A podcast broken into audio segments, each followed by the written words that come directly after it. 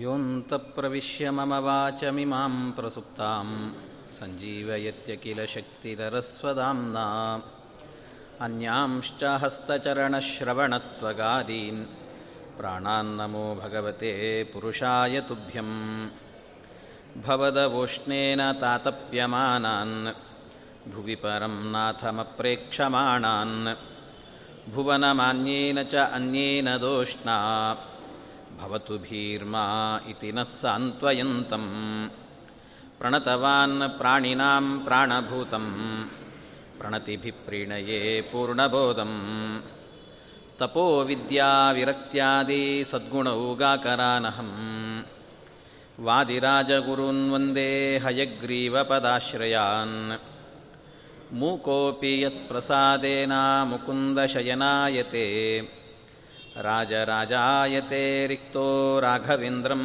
ತಮಾಶ್ರಯೇ ಅನವದ್ಯಾತ್ಮಚಾರಿತ್ರಂ ವಾದಿಗದ್ಯೋತಭಾಸ್ಕರಂ ವಿದ್ಯಾಮಾನ್ಯಗುರುಂ ವಂದೇ ವಿದ್ಯಾವಿದ್ಯೋತಭಾಸ್ವರಂ ಶ್ರೀವಿಶ್ವೇಶತೀರ್ಥಗುರುಭ್ಯೋ ನಮಃ.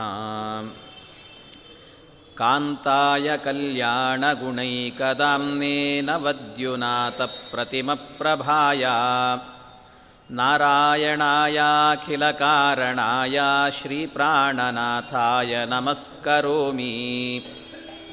ಅನಾಕುಲಂ ಗೋಕುಲಮುಲ್ಲಲಾಸಾಯತ್ಪಾಲಿತಂ ನಿತ್ಯಮನಾವಿಲಾತ್ಮಾ ತಸ್ಮೈ ನಮೋ ನೀರದನೀಲಭಾಸೇ ಕೃಷ್ಣಾಯ ಕೃಷ್ಣಾರಮಣಪ್ರಿಯಾಯ. ಅಪಿತ್ರಿಲೋಕ್ಯಾ ಬಹಿರುಲ್ಲಸಂತಿ ತಮೋಹರಂತಿ ಮುಹುರಾಂತರಂಚ ದಿಶ್ಯಾದೃಶಂ ನೋ ವಿಶದಾಂ ಜಯಂತಿ ಮಧ್ವಸ್ಯ ಕೀರ್ತಿರ್ದಿನನಾಥದೀಪ್ತಿಂ ತಮೋನುದಾನಂದಮವಾಪಲೋಕಃ ತತ್ವಪ್ರದೀಪಾಕೃತಿಗೋ ಗಣೇನ ಯದಾಸ್ಯ ಶೀತಾಂಶು ಭುವಾ ಗುರುಂಸ್ತಾನ್ ತ್ರಿವಿಕ್ರಮಾರ್ಯಾನ್ ಪ್ರಣಮಾಮಿ ವರ್ಯಾನ್. ಮುಕುಂದಭಕ್ತ್ಯೈ ಗುರುಭಕ್ತಿಜಾಯೈ ಸತಾಂ ಪ್ರಸತ್ಯೈ ಚ ನಿರಂತರಾಯೈ ಗರೀಯಸೀಂ ವಿಶ್ವಗುರೋರ್ವಿಶುದ್ಧಾಂ ವಕ್ಷ್ಯಾಮಿ ವಾಯೋರವತಾರಲೀಲಾಂ. ಶ್ರೀ ಗುರುಭ್ಯೋ ನಮಃ. ಹರಿಃ ಓಂ ಹರಿಃ ಓಂ ಹರಿಃ ಓಂ. ಆಚಾರ್ಯರು ಬದರಿ ಯಾತ್ರೆಯನ್ನು ಮುಗಿಸಿ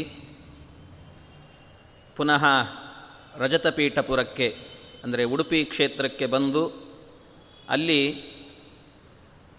ಅನಂತಶಯನ ದೇವರ ಸನ್ನಿಧಾನದಲ್ಲಿ ಆಗಾಗ ಕೃಷ್ಣ ಮಂದಿರದಲ್ಲಿ ಅಲ್ಲೆಲ್ಲ ಆಚಾರ್ಯರ ಭಾಷ್ಯದ ಪಾಠವನ್ನು ಮಾಡ್ತಾ ಇದ್ರಂತೆ.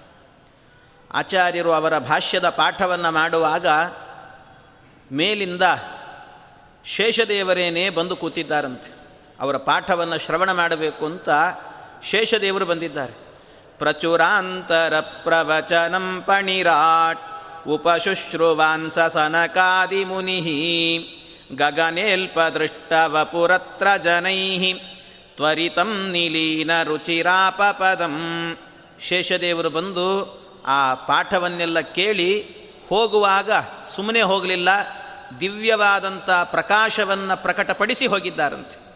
ದಿವ್ಯವಾದ ಪ್ರಕಾಶ ಪ್ರಕಟಪಡಿಸಿ ಹೋದಾಗ ಆಗ ಎಲ್ರಿಗೂ ಗೊತ್ತಾಗಿತ್ತು ಶೇಷದೇವರೇ ಬಂದು ಪಾಠ ಕೇಳ್ತಾ ಇದ್ದಾರೆ ಅನ್ನೋ ಅಂಶ ಎಲ್ಲರಿಗೂ ತಿಳಿದಿತ್ತಂತೆ.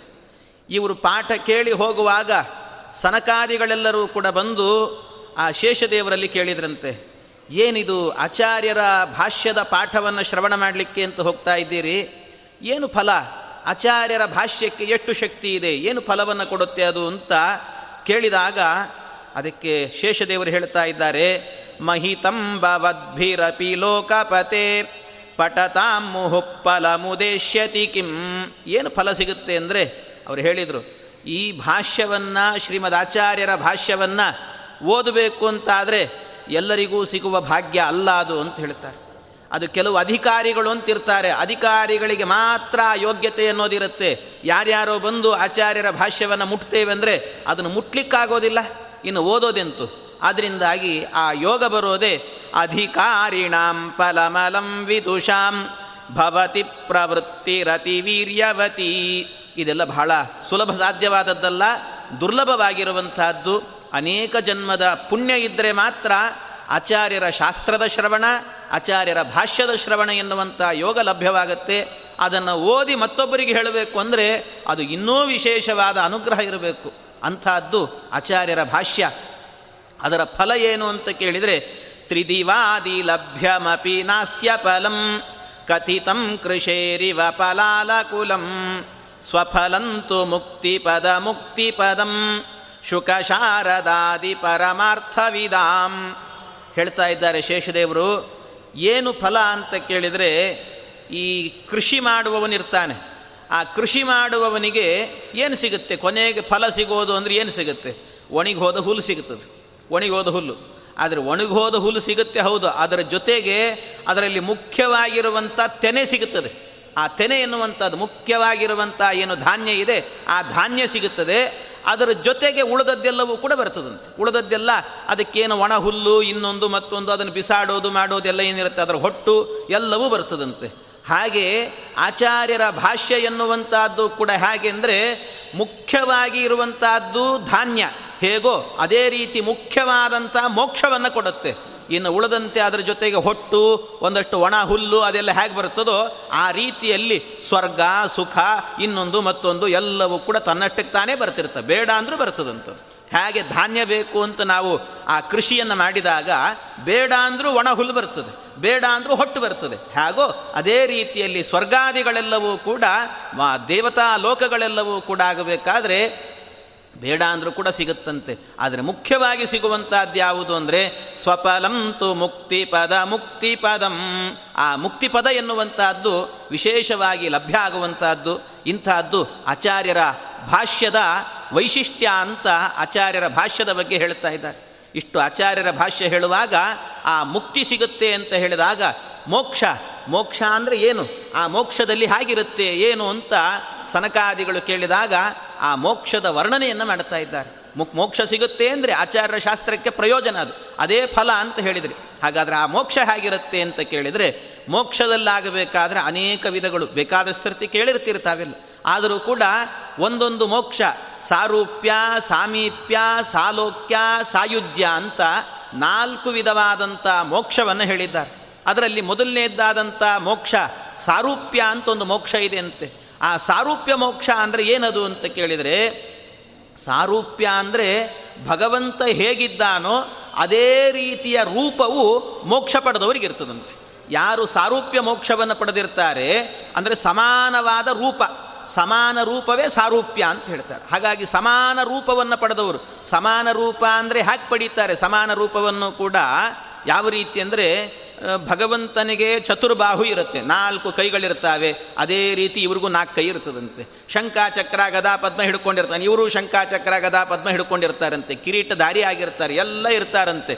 ಎಲ್ಲ ಇದ್ದುಕೊಂಡು ಹಾಗೆ ಭಗವಂತನಂತೆ ರೂಪವನ್ನು ಇಟ್ಟುಕೊಂಡು ಓಡಾಡ್ತಿರ್ತಾರಂತೆ, ಎಲ್ಲ ಅದೇ ರೀತಿ ಇರುತ್ತಂತೆ. ವಾದರಾಜ ಸ್ವಾಮಿಗಳು ಈ ಸಂದರ್ಭದಲ್ಲಿ ಪ್ರಶ್ನೆ ಮಾಡಿಕೊಂಡು ಉತ್ತರ ಹೇಳ್ತಾರೆ ಅದಕ್ಕೆ. ಅಲ್ಲ, ಹಾಗಾದರೆ ಅಕಸ್ಮಾತ್ ಎಲ್ಲಾದರೂ ಕೂಡ ಸಮಾನವಾದ ರೂಪ ಇದೆ, ಭಗವಂತನಂತೆ ಕಾಣ್ತಾರೆ, ಚತುರ್ಬಾಹು, ಚಕ್ರ, ಚಂಕ, ಶಂಕ, ಚಕ್ರ, ಗದಾ, ಪದ್ಮ ಎಲ್ಲ ಇದೆ. ಹಾಗಾಗಿ ನಾವೇನಾದರೂ ಅಕಸ್ಮಾತ್ ನಮಗೆ ಭೇಟಿ ಆದರೆ ಇವರೇ ಭಗವಂತ ಅಂತ ಇವ್ರನ್ನ ಪೂಜೆ ಮಾಡಿದರೆ ಏನು ಗತಿ ನಮ್ಮದು ಅಂತ ಹೇಳಿದರೆ, ಅದಕ್ಕೆ ವಾದರಾಜ ಸ್ವಾಮಿಗಳು ಹೇಳ್ತಾರೆ, ಇದು ಎಲ್ಲ ಇರುತ್ತೆ, ಆದರೆ ಕೆಲವೊಂದು ಇರೋದಿಲ್ಲ. ಏನು ಅಂದರೆ, ಶ್ರೀವತ್ಸ ಚಿಹ್ನೆ ಇರೋದಿಲ್ಲ ಅಂತ ಹೇಳ್ತಾರೆ. ಶ್ರೀವತ್ಸ ಚಿಹ್ನೆ ಇರೋದಿಲ್ಲ, ಕೌಸ್ತುಭ ಮಾಲೆ ಇರೋದಿಲ್ಲ, ಗರುಡ ವಾಹನರಾಗಿರೋದಿಲ್ಲಂತೆ. ಇದು ಅದನ್ನು ನೋಡಿ ಇಷ್ಟೆಲ್ಲ ಇತ್ತು ಅಂದರೆ ಮಾತ್ರ ಅವನು ಭಗವಂತ, ಉಳಿದವರು ಭಗವಂತ ಅಲ್ಲ, ಅವರೆಲ್ಲ ಮೋಕ್ಷಿಗಳು ಅಂತ, ಮೋಕ್ಷವನ್ನು ಪಡೆದವರು ಅಂತ ತಿಳ್ಕೋಬೇಕು ಅಂತ. ಅದು ಸಾರೂಪ್ಯ ಮೋಕ್ಷವನ್ನು ಸ ಚತುರ್ಭುಜ ವನಜ ಪತ್ರ ದೃಶೋ ವರವೇಷಿಣೋತ್ರ ಸಪಿ ಶಂಗಪಟಾಹ ಅರುಣ ಪ್ರಭಾಶ್ಚ ತರುಣಾಭ್ರರುಚೋ ವಿಚರಂತಿ ನಾಥ ರುಚಯ ಪುರುಷಾಹ ಸ ಚತುರ್ಭುಜಾಹ ವನಜ ಪತ್ರದೃಶಃ. ಚತುರ್ಭುಜ, 4 ಭುಜಗಳಿಂದ ಓಡಾಡ್ತಿರ್ತಾರಂತೆ. ಇನ್ನೊಂದು ಮೋಕ್ಷ ಇದೆ. ಇನ್ನೊಂದು ಮೋಕ್ಷ ಏನು? ಭಗವಂತನ ಸಮೀಪದಲ್ಲಿ ವಾಸ ಮಾಡೋದು. ಸಮೀಪದಲ್ಲಿ ವಾಸ ಮಾಡೋದಂದ್ರೆ ಏನು? ಹೋಗಿ ಪಕ್ಕದಲ್ಲೇ ಕೂಡೋದಂತ ಅರ್ಥ ಅಲ್ಲ. ಭಗವಂತನ ಲೋಕ ಏನಿದೆಯೋ ಆ ಲೋಕದ ಹತ್ತಿರದಲ್ಲಿ ವಾಸ ಮಾಡೋದಂತೆ. ಭಗವಂತನ ಲೋಕದ ಹತ್ತಿರ, ಪೂರ್ತಿ ಹತ್ತಿರ ಹೋಗಿ ಕೂತ್ಕೊಂಡ್ಬಿಡೋದಿಲ್ಲ, ಅವನ ಲೋಕ ಏನಿದೆಯೋ ಆ ಲೋಕದ ಹತ್ತಿರ ಇರ್ತಾರಂತೆ. ಭಗವತ್ ಸಮೀಪ ಮುಪಯಾತವತಾಂ ಪ್ರಮದೋ ನ ಕೇವಲಮಲಬ್ಧತುಲಃ ಅಪಿ ತಸ್ಯ ಲೋಕಮತಿ ಲೋಕಗುಣಂ ಭಜತಾಂ ಸುದುರ್ಲಭಮ ಭೂರಿ ಶುಭೈಹಿ. ಇಂಥ ಲೋಕ ಎನ್ನುವುದು ಲಭ್ಯವಾಗುತ್ತೆ. ಅಷ್ಟೇ ಅಲ್ಲ, ಇನ್ನೊಂದು ಲೋಕ ಇದೆ, ಸಾಲೋಕ್ಯ ಅಂತ ಹೇಳ್ತಾರೆ.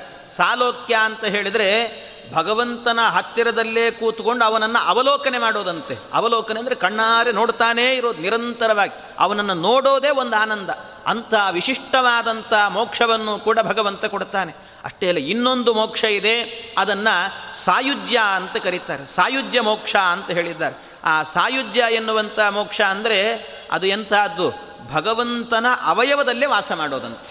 ಭಗವಂತನ ಬೇಜೇ ಭುಜಂಗ ಶಯನಂ ಅದು ಹೇಳ್ತಾರಲ್ಲ, ಕೊನೆಯಲ್ಲಿ ಪರೀಕ್ಷಿನ್ ಮಹಾರಾಜ ಆಗಬೇಕಾದ್ರೆ ಎಲ್ಲಿ ಹೋಗಿ ಸೇರಿದ ಅಂತ ಹೇಳಿದರೆ ಭಗವಂತನ ಪಾದಾರವಿಂದವನ್ನು ಸೇರಿದ ಅಂತ ಹೇಳ್ತಾರೆ. ಪಾದಾರವಿಂದ ಸೇರಿದ ಅಂದರೆ ಆ ಪಾದದಲ್ಲೇ ಹೋಗಿ ಕೂತಿದ್ದಾನೆ.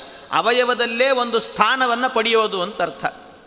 ಅವಯವದಲ್ಲಿ ಸ್ಥಾನವನ್ನು ಪಡ್ಕೊಂಡು ಅಲ್ಲಿ ವಾಸ ಮಾಡೋದು. ಹಾಗೆ ಆ ರೀತಿ ಸಿಗುವಂಥ ಮೋಕ್ಷವನ್ನು ಸಾಯುಜ್ಯ ಮೋಕ್ಷ ಅಂತ ಕರೀತಾರೆ ಅಂತ. ಈ ರೀತಿ ಮೋಕ್ಷಗಳಲ್ಲಿ 4 ಸ್ತರಗಳಿದ್ದಾವೆ ಅಂತ ಹೇಳಿದ್ದಾರೆ. ಆಮೇಲೆ ಅಲ್ಲಿ ಆಗಬೇಕಾದ್ರೆ ಯಾರಿಗೂ ಕೂಡ ಗಲಾಟೆ ಅನ್ನೋದು ಇರೋದಿಲ್ಲಂತೆ. ಯಾರಿಗೂ ಗಲಾಟೆ ಇಲ್ಲ. ಯಾಕೆ ಅಂದರೆ ಒಬ್ಬರಿಗೊಬ್ಬರು ಪರಸ್ಪರ ಗಲಾಟೆ ಮಾಡಬೇಕು ಅಂತಾದರೆ ಅವರಿಗೆ ಏನಾದರೂ ಅಜ್ಞಾನ ಇರಬೇಕು. ಅಜ್ಞಾನವೇ ಇರೋದಿಲ್ಲ. ಯಾಕೆ ಗಲಾಟೆ ಯಾವಾಗ ಬರುತ್ತೆ? ಯಾರಾದರೂ ಏನಾದರೂ ಕೆಲಸ ಹೇಳಿದರೆ ನಾನು ಯಾಕೆ ಮಾಡಬೇಕು ಅಂತ ಪ್ರಶ್ನೆ ಬರ್ತದೆ. ಯಾಕೆ ಆ ಪ್ರಶ್ನೆ ಬರೋದು? ಯಾಕೆ? ನಿನಗಿಂತ ನಾನೇನು ಕಮ್ಮಿ ಅಂತ, ನಿನಗಿಂತ ನಾನೇನು ಕಮ್ಮಿ, ನಾನು ದೊಡ್ಡವನೇ ಅಂತ. ಅದು ಅಲ್ಲಿ ಆಗುವಾಗ ಆ ಭಾವನೆಗಳೇ ಇರೋದಿಲ್ಲಂತೆ. ಯಾಕೆ ಅಂದರೆ ಅವರಿಗೆ ಮೊದಲೇ ಗೊತ್ತಾಗ್ಬಿಟ್ಟಿರ್ತದಂತೆ ಇವರ ಯೋಗ್ಯತೆ ಏನು, ನಮ್ಮ ಯೋಗ್ಯತೆ ಏನು ಅಂತ. ಅವ್ರಿಗೆ ಪೂರ್ಣವಾದಂಥ ಜ್ಞಾನ ಅವರಿಗಿರುತ್ತೆ. ಹಾಗಾಗಿ ಇವರು ದೊಡ್ಡವರು, ಇವರು ಸಣ್ಣವರು, ನಾವು ಸಣ್ಣವರು ಅನ್ನುವಂಥ ಜ್ಞಾನ ಅವ್ರಿಗೆ ಇದ್ದೇ ಬಿಟ್ಟಿರ್ತದೆ. ನಮಗೆ ಇಲ್ಲಾಗುವಾಗ ಹಾಗಲ್ಲ, ಪ್ರತಿಯೊಬ್ಬರಿಗೂ ಕೂಡ ಭ್ರಮೇನೆ, ನಾವೇ ದೊಡ್ಡವರು ಅಂತ ತಿಳ್ಕೊಂಬಿಟ್ಟಿರ್ತೀವಿ, ಹಾಗಿರ್ತದೆ. ಆದರೆ ಅಲ್ಲಿ ಹಾಗಿರೋದಿಲ್ಲಂತೆ. ಆದ್ದರಿಂದ ಅನುಭೂಯತೆ ಸುಖಮನಂತ ಸಕೈಹಿ ಸಕಲೈರಲಮ್ಮತಿ ಪ್ರದಂ ಸತತಂ, ಈ ರೀತಿ ಅಲ್ಲಿರುತ್ತೆ. ಇನ್ನಷ್ಟೇ ಅಲ್ಲ, ಎಲ್ಲರೂ ಆಗಬೇಕಾದ್ರೆ ಹೇಗಿರ್ತಾರೆ ನೋಡಲಿಕ್ಕೆ ಅಂತ ಕೇಳಿದರೆ ಅವರೇನು ಅಲಂಕಾರವೇ ಮಾಡ್ಕೋಬೇಕು ಅಂತಿಲ್ಲಂತೆ, ಪರಮ ಸುಂದರವಾಗಿರ್ತಾರಂತೆ. ಅತಿ ಸುಂದರ ಸುರಭಯ ಪುರುಷಾ ಹರಿಚಂದನೇ ನನವ ಚಂದ್ರ ರುಚ, ಅತ್ಯಂತ ಸುಂದರವಾದಂತಹ ಮೋರೆಗಳಿರ್ತಾವಂತೆ, ಅವರಿಗೆ ಮುಖಗಳಿರ್ತಾವಂತೆ. ಇಂಥವರೆಲ್ಲರೂ ಕೂಡ ಅಲ್ಲಿ ವಾಸ ಮಾಡ್ತಾರೆ. ಇದು ಮೋಕ್ಷದ ಒಂದು ವೈಶಿಷ್ಟ್ಯ ಅಂತ ಹೇಳಿದ್ದಾರೆ. ಇನ್ನೂ ಮೋಕ್ಷದಲ್ಲಿ ಇನ್ನೇನು ವೈಶಿಷ್ಟ್ಯ ಇದೆ ಅಂದರೆ ಅಲ್ಲಿ ಯಾವ ಋತುಗಳ ವ್ಯವಸ್ಥೆನೇ ಇಲ್ಲಂತೆ. ವ್ಯವಸ್ಥೆಗಳು ಅಂದರೆ ವ್ಯವಸ್ಥೆ ಹಾಗೆ ಈ ವರ್ಷಾ ಋತು ಅಂತ, ಹೇಮಂತ ಋತು, ಒಂದೊಂದು ಕಾಲದಲ್ಲಿ ಮಳೆಗಾಲ, ಚಳಿಗಾಲ, ಬಿಸಿಲುಗಾಲ, ಒಂದೊಂದು ಕಾಲ ಬಂದಾಗಲೂ ಹಿಂಸೆ ಪಡ್ತಿರ್ತೀವಿ ನಾವು. ನಮಗೆ ಮಳೆ ಬೇಕು ಬೇಕು ಅಂತ ಇವಾಗ ಈಗ ಬೇಕು ಅಂತ ಹೇಳ್ತಿರ್ತೀವಿ. ಮಳೆ ಶುರುವಾಯಿತು ಅಂದರೆ ಹಾಳಾದ ಮಳೆ ಯಾವಾಗ ನಿಲ್ಲುತ್ತೋ ಏನೋ ಅಂತಿರ್ತೀವಿ, ಹಾಗಾಗ್ತಿರ್ತದೆ ಆ ರೀತಿ. ಆದರೆ ಅಲ್ಲಿ ಆಗುವಾಗ ಇಂಥ ಯಾವ ಸಮಸ್ಯೆಗಳು ಇಲ್ಲಂತೆ. ಹಿಮ ಶೀತ ವರ್ಷ ಪರಿತಾಪ ಪುರಃ ಸರದೋಷ ಮೂಲ ಮಿಹ ನರ್ತುಗಣ, ಋತುಗಳ ವ್ಯವಸ್ಥೆ ಇಲ್ಲ, ಎಲ್ಲ ಕಾಲದಲ್ಲೂ ಒಂದೇ ರೀತಿ ಇರ್ತಾರಂತೆ. ಅದ್ಭುತವಾದಂಥ ಮೋಕ್ಷ ಅಂತ ಹೇಳಿದ್ದಾರೆ. ಇಂಥ ಮೋಕ್ಷ ಇರುತ್ತೆ ಅಂತ. ಅಷ್ಟೇ ಅಲ್ಲ, ಅಲ್ಲಿ ಏನು ಕೆಲಸಗಳನ್ನು ಮಾಡಿದರೂ ಕೂಡ ಅವರಿಗೆ ಶ್ರಮ ಇರೋದಿಲ್ಲಂತೆ. ನಮಗಾಗಬೇಕಾದ್ರೆ ಅಲ್ಲಿ ಇಲ್ಲಿ 4 ಸರ್ತಿ ಓಡಾಡಿಬಿಟ್ವಿ ಅಂತ ಆದರೆ ದೊಡ್ಡ ಶ್ರಮ ಅನಿಸಿಬಿಡ್ತದೆ, ಎಷ್ಟು ಶ್ರಮ ಆಗ್ತಾ ಇದೆಯಲ್ಲ ಅಂತ ಅನಿಸಿಬಿಡುತ್ತೆ. ಆದರೆ ಅಲ್ಲಿ ಆಗುವಾಗ ಏನು ಕೆಲಸ ಮಾಡಿದರೂ ಕೂಡ ಅವರಿಗೆ ಶ್ರಮವೇ ಇಲ್ಲ. ನರತಿಶ್ರಮಾದಿ ಖಚಿತ ನಿಯಮ ವಿರಹ ವಿರಹವ್ಯತಾಪಿ ನವಧೂವರಯೋ, ಇವರು ಸಂಘಗಳನ್ನು ಮಾಡಿದಾಗಲೂ ಕೂಡ ಅವರಿಗೆ ಯಾವುದೇ ರೀತಿಯಾಗಿರುವಂಥ ಶ್ರಮ ಇರೋದಿಲ್ಲಂತೆ. ಇನ್ನು ಅವರಿಗೇನಾದರೂ ಕೂಡ ಮೈ ತೊಳ್ಕೋಬೇಕು, ಚೆನ್ನಾಗಿ ಕ್ಲೀನಾಗಿ ಇಟ್ಕೊಳ್ಬೇಕು, ಈ ಯಾವ ಸಮಸ್ಯೆನೂ ಇಲ್ಲ ಅವರಿಗೆ. ಯಾಕೆ? ದುರ್ಗಂಧ ಎನ್ನುವುದೇ ಬರೋದಿಲ್ಲಂಥವರಲ್ಲಿ, ಅವರ ಮೈಯಲ್ಲಿ ದುರ್ಗಂಧವೇ ಇರೋದಿಲ್ಲ. ಕೆಲವರೆಲ್ಲ ಏನು ಮಾಡಬೇಕು, ನಮಗೆಲ್ಲ ಆಗಬೇಕಾದ್ರೆ ಏನು ಮೈಯೆಲ್ಲ ದುರ್ಗಂಧ ಬರುತ್ತೆ ಅಂತ ಅದಕ್ಕೆ ಏನೇನೋ ಹೊಡ್ಕೊಳ್ತಾರಲ್ಲ ಮೈಗೆ, ಅಂಥದ್ದನ್ನೆಲ್ಲ ಹೊಡ್ಕೊಳ್ಬೇಕು. ಆದರೆ ಅಲ್ಲಿ ಆಗುವಾಗ ಮೋಕ್ಷದಲ್ಲಿ ಏನೂ ಹೊಡ್ಕೊಳ್ಳದೇನೆ ಸಹಜವಾಗಿಯೇ ಅವರ ಮೈ ಎನ್ನುವಂಥದ್ದು ಸುಗಂಧ ಭರಿತವಾಗಿರುತ್ತಂತೆ, ಅತ್ಯಂತ ಸುಗಂಧ. ಸುಖ ಸಂವಿಧಾತ್ಮಕತೆಯಾವ ಪುಷಾಂ ಸುರಭಿತ್ವಮೇವ ಬಹಿರಂತರಪಿ, ಅವರು ಒಳಗೂ ಕೂಡ ಸುಗಂಧ ಇರುತ್ತೆ, ಹೊರಗೂ ಸುಗಂಧ ಇರುತ್ತೆ. ಈ ರೀತಿಯಲ್ಲಿ ಮೋಕ್ಷದಲ್ಲಿ ವಾಸ ಮಾಡುವಂಥ ಅವರೆಲ್ಲರೂ ಕೂಡ ಆನಂದದಿಂದ ವಾಸ ಮಾಡ್ತಿರ್ತಾರೆ ಅಂತ ಹೇಳಿದ್ದಾರೆ. ಇಂಥ ಮೋಕ್ಷ ಅಲ್ಲಿ ಹೇಗೆ ಅಂದರೆ, ನಮಗಾಗುವಾಗ ಇಲ್ಲೆಲ್ಲ ಇರಬೇಕಾದ್ರೆ ಹೇಗಿರುತ್ತೆ? ಯಾವುದಾದ್ರೂ ಒಂದು ವಸ್ತುವನ್ನು ನೋಡಿದ್ವಿ ಅಂದರೆ ಮೊದಲಿಗೆ ಹೊಸದಾಗಿ ನೋಡಿದಾಗ ಅದರಲ್ಲೇನೋ ಒಂದು ವೈಶಿಷ್ಟ್ಯ ಇದೆ, ಇದನ್ನು ಮತ್ತೆ ನೋಡಬೇಕು ಅಂತ ಅನಿಸ್ತಿರುತ್ತೆ. 4 ದಿವಸ ಆಗಲಿ ಅದು ಹಳೇದಾಗಿಬಿಡ್ತದೆ, ಆಮೇಲೆ ಅದನ್ನು ಬಿಟ್ಬಿಡ್ತೀವಿ, ಹಳೇದು ಅಂತ ಬಿಟ್ಬಿಡ್ತೀವಿ, ಆಮೇಲೆ ನೋಡ್ಲಿಕ್ಕೆ ಹೋಗೋದಿಲ್ಲ, ಜಾಸ್ತಿ ನೋಡ್ಲಿಕ್ಕೆ ಹೋಗೋದಿಲ್ಲ. ಆದರೆ ಅಲ್ಲಿ ಹಾಗಲ್ಲ ಅಂತೆ. ಅಲ್ಲಿ ಎಷ್ಟು ಬಾರಿ ಯಾವ ವಸ್ತುವನ್ನು ನೋಡಿದರೂ ಕೂಡ ನೂತನವಾಗೇ ಕಾಣಿಸುತ್ತಂತೆ. ಏನು ನೋಡ್ತಾ ಇದ್ದರೂ ಕೂಡ ಮತ್ತೆ ಹೊಸದು ಅನ್ನುವಂತೆ ಕಾಣ್ತಾರೆ. ಆಶ್ಚರ್ಯವೋ ಆಶ್ಚರ್ಯ ಅಂತ ಹೇಳ್ತಾರೆ. ಎಲ್ಲವೂ ಪರಮಾಶ್ಚರ್ಯವಾಗಿ ಕಾಣ್ತಾ ಇರುತ್ತಂತೆ. ಎಷ್ಟರ ಮಟ್ಟಿಗೆ ಅಂದರೆ ಅಲ್ಲಿ ಗಲಾಟೆನೇ ಇಲ್ಲ. ಯಾವುದೋ ಒಂದು ಮಾವಿನ ಹಣ್ಣಿನ ಮರ ಇದೆ, ಆ ಮಾವಿನ ಹಣ್ಣಿನ ಮರದಲ್ಲಿ ಒಂದು ಹಣ್ಣು ಬಿಟ್ಟಿದೆ ಅಂತ ಇಟ್ಟುಕೊಳ್ಳಿ. ಆ ಹಣ್ಣನ್ನು ತಿನ್ನಬೇಕು ಅಂತ 10 ಜನ ಅಂದ್ಕೊಂಡಿದ್ದಾರೆ. ಒಂದೇ ಹಣ್ಣು, ಅಲ್ಲಿರೋದೇ ಒಂದು ಹಣ್ಣು. ಆ ಹಣ್ಣನ್ನು ತಿನ್ನಬೇಕು ಅಂತ 10 ಜನ ಅಂದ್ಕೊಂಡ್ರು. 10 ಜನ ಅಂದ್ಕೊಂಡಾಗ ಒಬ್ಬ ಹೋಗಿ ಕಿತ್ಕೊಂಡು ಬರ್ತಾನೆ. ಕಿತ್ಕೊಂಡು ಬಂದ ನಂತರ ಅವನು ತಿಂತಾನೆ. ಅವ್ನು ತಿನ್ನುವಾಗ 10 ಜನರಿಗೆ ಹಂಚಿ ತಿಂದರೆ ಅವನಿಗೆ ಪೂರ್ತಿ ಸಿಕ್ಕಾಗ ಆಗೋದಿಲ್ಲ, ಸಮಾಧಾನ ಇರಲ್ಲ. ಅದಕ್ಕೇನು ಮಾಡಬೇಕು? ಅದಕ್ಕೆ ಅವನು ಪೂರ್ತಿ ತಿಂತಾನಂತ. ಮತ್ತು ಉಳಿದವರಿಗೆಲ್ಲ ದುಃಖ ಆಯ್ತಲ್ಲ, ಅವನೊಬ್ಬನೇ ತಿಂದ ಅಂದರೆ ಅದೇನು ದುಃಖವೇ ಇಲ್ಲ. ಯಾಕೆಂದರೆ ಆ ಮೋಕ್ಷದ ವೈಶಿಷ್ಟ್ಯ ಏನು ಅಂದರೆ, ಆ ಮಾವಿನ ಮರದಲ್ಲಿ ಯಾವ ಹಣ್ಣು ಬಿಟ್ಟಿತ್ತೋ ಅವನು ಕಿತ್ತಿದ ಅಂದರೆ ಅದೇ ಜಾಗದಲ್ಲಿ ಅದೇ ರೀತಿ ಇರುವಂತಹ, ಅಷ್ಟೇ ಆ್ಯಂಗಲಲ್ಲಿರುವಂಥ, ಅಷ್ಟೇ ದೊಡ್ಡದಾದಂಥ ಅದೇ ಹಣ್ಣು ಬಂದು ಕೂತ್ಕೊಳ್ತದಂತೆ. ಇನ್ನೊಂದು ಹಣ್ಣು ಬರ್ತದಂತೆ. ಮತ್ತೆ ಕಿತ್ತಿದರೆ ಇನ್ನೊಂದು ಹಣ್ಣು ಬಂದು ಕೂತ್ಕೊಳ್ಳುತ್ತದೆ. ಹಾಗೆ ವಿಶಿಷ್ಟವಾಗಿರುವಂತಹದ್ದು ಮೋಕ್ಷ. ಇದು ಮೋಕ್ಷ ಎನ್ನುವಂತಹದ್ದು ಹಂತದಲ್ಲೂ ಕೂಡ ಆಶ್ಚರ್ಯವಾಗಿ ಕಾಣಿಸುತ್ತೆ. ಆದ್ದರಿಂದ ಆಶ್ಚರ್ಯ ರತ್ನೇಷ್ಟಧಿಕಂ ಜಗತ್ರಯೇಪ್ಯಾಶ್ಚರ್ಯಮಾಶ್ಚರ್ಯ ಮಹೋ ಮುಹುರ್ಮುಹು ಸೌಂದರ್ಯ ಸಾರೈಕರ ಸಂಭ್ರಮಾಪತೆ ರೂಪಂ ಸದಾ ನಂದಯತೀಹ ಮೋಕ್ಷಿಣಃ. ಇಂಥದ್ದು ಮೋಕ್ಷವಾಗಿರುತ್ತೆ ಅಂತ ಹೇಳ್ತಾರೆ. ನಮಗೆ ಆ ಮೋಕ್ಷ ಲಭ್ಯ ಆಗಬೇಕು ಅಂದರೆ ಆ ಮೋಕ್ಷಕ್ಕೆ ನಮಗೆ ಇಲ್ಲೇ ಸಿಗುತ್ತದಂತೆ, ಅದನ್ನು ಹೇಳಿದ್ದಾರೆ. ಇಲ್ಲೇ ನಮಗೆ ಆ ಮೋಕ್ಷ ಸಿಗ್ತದೆ. ಎಲ್ಲಿ ಅಂದರೆ, ಭಾಗವತಾದಿ ಗ್ರಂಥಗಳನ್ನು, ಆಚಾರ್ಯರ ಶಾಸ್ತ್ರವನ್ನು ಹಿಡ್ಕೊಂಡ್ರೆ ಅದರಲ್ಲೇ ಮೋಕ್ಷ ಅಂತೆ. ಭಾಗವತವನ್ನು ನೋಡಿ, ಒಂದು ಸರ್ತಿ ನೋಡಿದಾಗ ಭಾಗವತ ಒಂದು ರೀತಿ ಅರ್ಥ ಆಗ್ತದೆ. ಆಮೇಲೆ ಮತ್ತೆ ಅದೇ ಭಾಗವತವನ್ನು ಒಂದೇ ಶ್ಲೋಕವನ್ನೇ ನೋಡಿಬೇಕಾದ್ರೆ, ಒಂದೇ ಶ್ಲೋಕ, ಆ ಒಂದು ಶ್ಲೋಕವನ್ನೇ ನೋಡುವಾಗ ಮತ್ತೆ ನೋಡಿದಾಗ ಇನ್ನೂ ಹೊಸ ಅರ್ಥಗಳೆಲ್ಲವೂ ಕೂಡ ಕಾಣಿಸ್ಲಿಕ್ಕೆ ಶುರುವಾಗುತ್ತೆ. ಇದು ಭಾಗವತದ ವೈಶಿಷ್ಟ್ಯ ಅಂತ ಹೇಳ್ತಾರೆ. ಈ ರೀತಿ ಮೋಕ್ಷವೂ ಕೂಡ ಇರುತ್ತೆ ಅಂತ. ಅಂತೂ ಒಂದೇ ಮಾತಲ್ಲಿ ಹೇಳಬೇಕು ಅಂದರೆ, ಮೋಕ್ಷದಲ್ಲಿ ಏನು ಅಂದರೆ, ಯಾರ್ಯಾರು ಏನೇನು ಬಯಸ್ತಾರೆ, ಏನು ಸಂಕಲ್ಪ ಮಾಡಿಕೊಳ್ತಾರೆ, ಸಂಕಲ್ಪ ಮಾತ್ರದಿಂದಲೇ ಎಲ್ಲವೂ ಲಭ್ಯವಾಗುತ್ತೆ. ಯಂ ಯಂ ಸುಖಿ ಕಾಮಯತೇರ್ಥಮತ್ರ ಸಂಕಲ್ಪ ಮಾತ್ರಾತ್ ಸಕಲೋಪಿ ಸಸ್ಯಾತ್ ಇತ್ಯೇವ ವೇದ ಅಪಿ ವೇದಯಂತಿ ಮುಕ್ತಿಂ ತತಕ್ಕೋ ವಿಭವಾತಿ ರೇಕಃ. ಇಂಥ ಮುಕ್ತಿಯನ್ನು ಕೊಡುವಂತಹದ್ದು ಆನಂದ ತೀರ್ಥರ ಭಾಷ್ಯ. ಆದ್ದರಿಂದ ಈ ಭಾಷ್ಯಕ್ಕೆ ಸಮಾನವಾಗಿರುವಂತಹದ್ದು ಯಾವುದಿದೆ ಹೇಳಿ? ಎಲ್ಲಿ ತನಕ ದೇವಾನುದೇವತೆಗಳು ಕೂಡ ಅವರು ಮೋಕ್ಷವನ್ನು ಪಡೀಬೇಕು ಅಂದರೆ ಮಧ್ವಾಚಾರ್ಯರ ಶಾಸ್ತ್ರವನ್ನು, ಅವರ ಭಾಷ್ಯವನ್ನು ಅಧ್ಯಯನ ಮಾಡಿಯೇ ಅವರು ಮೋಕ್ಷ ಪಡೀತಾರಂತೆ. ಅದರಿಂದ ಅವರಿಗೂ ಕೂಡ ಡೈರೆಕ್ಟ್ ಮೋಕ್ಷ ಎನ್ನೋದಿಲ್ಲ, ಆಚಾರ್ಯರ ಭಾಷ್ಯ ಓದಲೇಬೇಕು. ಅದು ಓದಿದ ನಂತರವೇನೆ ಮೋಕ್ಷ ಎನ್ನುವಂಥ. ಮಹಾನಂದ ತೀರ್ಥಸ್ಯ ಯೇ ಭಾಷ್ಯ ಭಾವಂ ಮನೋವಾಗ್ಭಿರಾವರ್ತಯಂತೆ ಸ್ವಶಕ್ತ್ಯಾ ಸುರಾದ್ಯಾ ನರಾಂತ ಮುಕುಂದ ಪ್ರಸಾದಾತ್ ಇಮಂ ಮೋಕ್ಷಮೇತೆ ಭಜಂತೆ ಸದೇತಿ. ಈ ರೀತಿ ಎಲ್ಲರೂ ಕೂಡ ಮೋಕ್ಷವನ್ನು ಪಡೀತಾರೆ ಅಂತ ಅದನ್ನು ಹೇಳಿದ್ದಾರೆ. ಇಷ್ಟು ವರ್ಣನೆ ಮಾಡಿದ ನಂತರ ಆಮೇಲೆ ಆಚಾರ್ಯರು ಹೀಗೆ ನಿತ್ಯವೂ ಕೂಡ ಇಷ್ಟೆಲ್ಲ ಮೋಕ್ಷದ ವರ್ಣನೆ ಮಾಡಿ ಆ ಸನಕಾದಿಗಳಿಗೆಲ್ಲರಿಗೂ ಕೂಡ ಈ ಫಲ ಎನ್ನುವುದು ಲಭ್ಯವಾಗತ್ತೆ ಅಂತ ಶೇಷದೇವರು ಹೇಳಿದರು ಅಂತ ಅಲ್ಲಿಗೆ ಮೋಕ್ಷದ ವರ್ಣನೆ ಮುಗಿಸಿದ್ದಾರೆ. ನಂತರ ಪುನಃ ಮತ್ತೆ ಆಚಾರ್ಯರಿರುವಲ್ಲಿಗೆ ಬರ್ತಾ ಇದ್ದಾರೆ. ಆಚಾರ್ಯರು ನಿತ್ಯವೂ ಭಾಷ್ಯ ಪಾಠ ಮಾಡ್ತಾ ಇದ್ದರು. ಅವರ ಭಾಷ್ಯದ ವೈಶಿಷ್ಟ್ಯ ಎನ್ನುವಂಥದ್ದು ಎಲ್ಲ ಕಡೆಯಲ್ಲೂ ಹಬ್ಬಲಿಕ್ಕೆ ಶುರುವಾಯಿತಂತೆ. ಅದರ ಕೀರ್ತಿ ಎಲ್ಲ ಕಡೆ ಮೊಳಗುತ್ತಾ ಇದೆ. ಈ ರೀತಿ ಆಗುವಾಗ ಅವರನ್ನು ನೋಡಿ ಕೆಲವು ದುರ್ಜನರಿದ್ದರು, ದುಷ್ಟರು, ಬೇರೆ ವಾದಗಳಿಗೆ ಮಾಯಾವಾದಿಗಳು, ಅವರೆಲ್ಲರೂ ಕೂಡ ಬಹಳ ದುಃಖಪಟ್ಟು ಏನಾದರೂ ಮಾಡಿ ಆಚಾರ್ಯರನ್ನು ಖಂಡನೆ ಮಾಡಬೇಕು ಅಂತ ಬಹಳ ಪ್ರಯತ್ನ ಮಾಡ್ತಿದ್ರಂತೆ. ತತ್ರಾನಂತ ಸ್ವಾಂತ ವೇದಾಂತಿ ಸಿಂಹೇ ಮುಖ್ಯವ್ಯಾಖ್ಯಾನಿ ಸ್ವನೇ ಜೃಂಭಮಾಣೆ ಸದ್ಯೋ ಮಾದ್ಯದ್ವಾದಿದಂತೀಂದ್ರ ಭೀಮೆ ಬೇಜೇ ಕ್ಷೋಭೋ ಮಾಯಿ ಗೋ ಮಾಯಿಯೂತೈ. ಇವೆಲ್ಲ ಗೋಮಾಯುಯೂತೈಹಿ ಅಂತ ಹೇಳ್ತಾರೆ. ಮಾಯಾವಾದಿಗಳೆಲ್ಲರೂ ಕೂಡ ಅವರ ನರಿಗಳ ಹಿಂಡಿನಂತೆ, ಆ ನರಿಗಳ ಹಿಂಡಿನಂತೆ ಇರುವಂಥ ಮಾಯಾವಾದಿಗಳೆಲ್ಲರೂ ಕೂಡ ವಿಶೇಷವಾಗಿ ಒದ್ದಾಡ್ತಿದ್ದಾರಂತೆ, ಭಾಳ ಒದ್ದಾಡ್ತಿದ್ದಾರೆ. ಏನು ಮಾಡಬೇಕು? ಆಚಾರ್ಯರನ್ನು, ಮಧ್ವಾಚಾರ್ಯರನ್ನು ಹೇಗೆ ಸೋಲಿಸಬೇಕು ಅಂತ ಭಾಳ ಪ್ರಯತ್ನ ಮಾಡ್ತಿದ್ದಾರಂತೆ. ಏನೇನೋ ಯೋಚನೆ ಮಾಡಿದರು ಅಂತ ಹೇಳ್ತಾರೆ. ಏನೇನು ಅವರಿಗೆ ಮಾತ್ಸರ್ಯ ತಡಿಲಿಕ್ಕಾಗ್ತಿಲ್ಲ. ಸನ್ಮಾತ್ಸರ್ಯಂ ಬದ್ದು ಮುಚೇ ಶುಭಾನಾಂ ವಾಚಾಲೋಲಂ ಕೋಪಿಗಾಂ ಧಾರಕಸ್ಯಾಂ ಮಧ್ಯೆ ತೇಷಾಂ ನೀಚ ನೀತ್ಯ ಸಮಾನೋ ವಾಚಾಲೋಲಂ ಕೋಪಿಗಾಂ ಧಾರಕಸ್ಯಾಂ.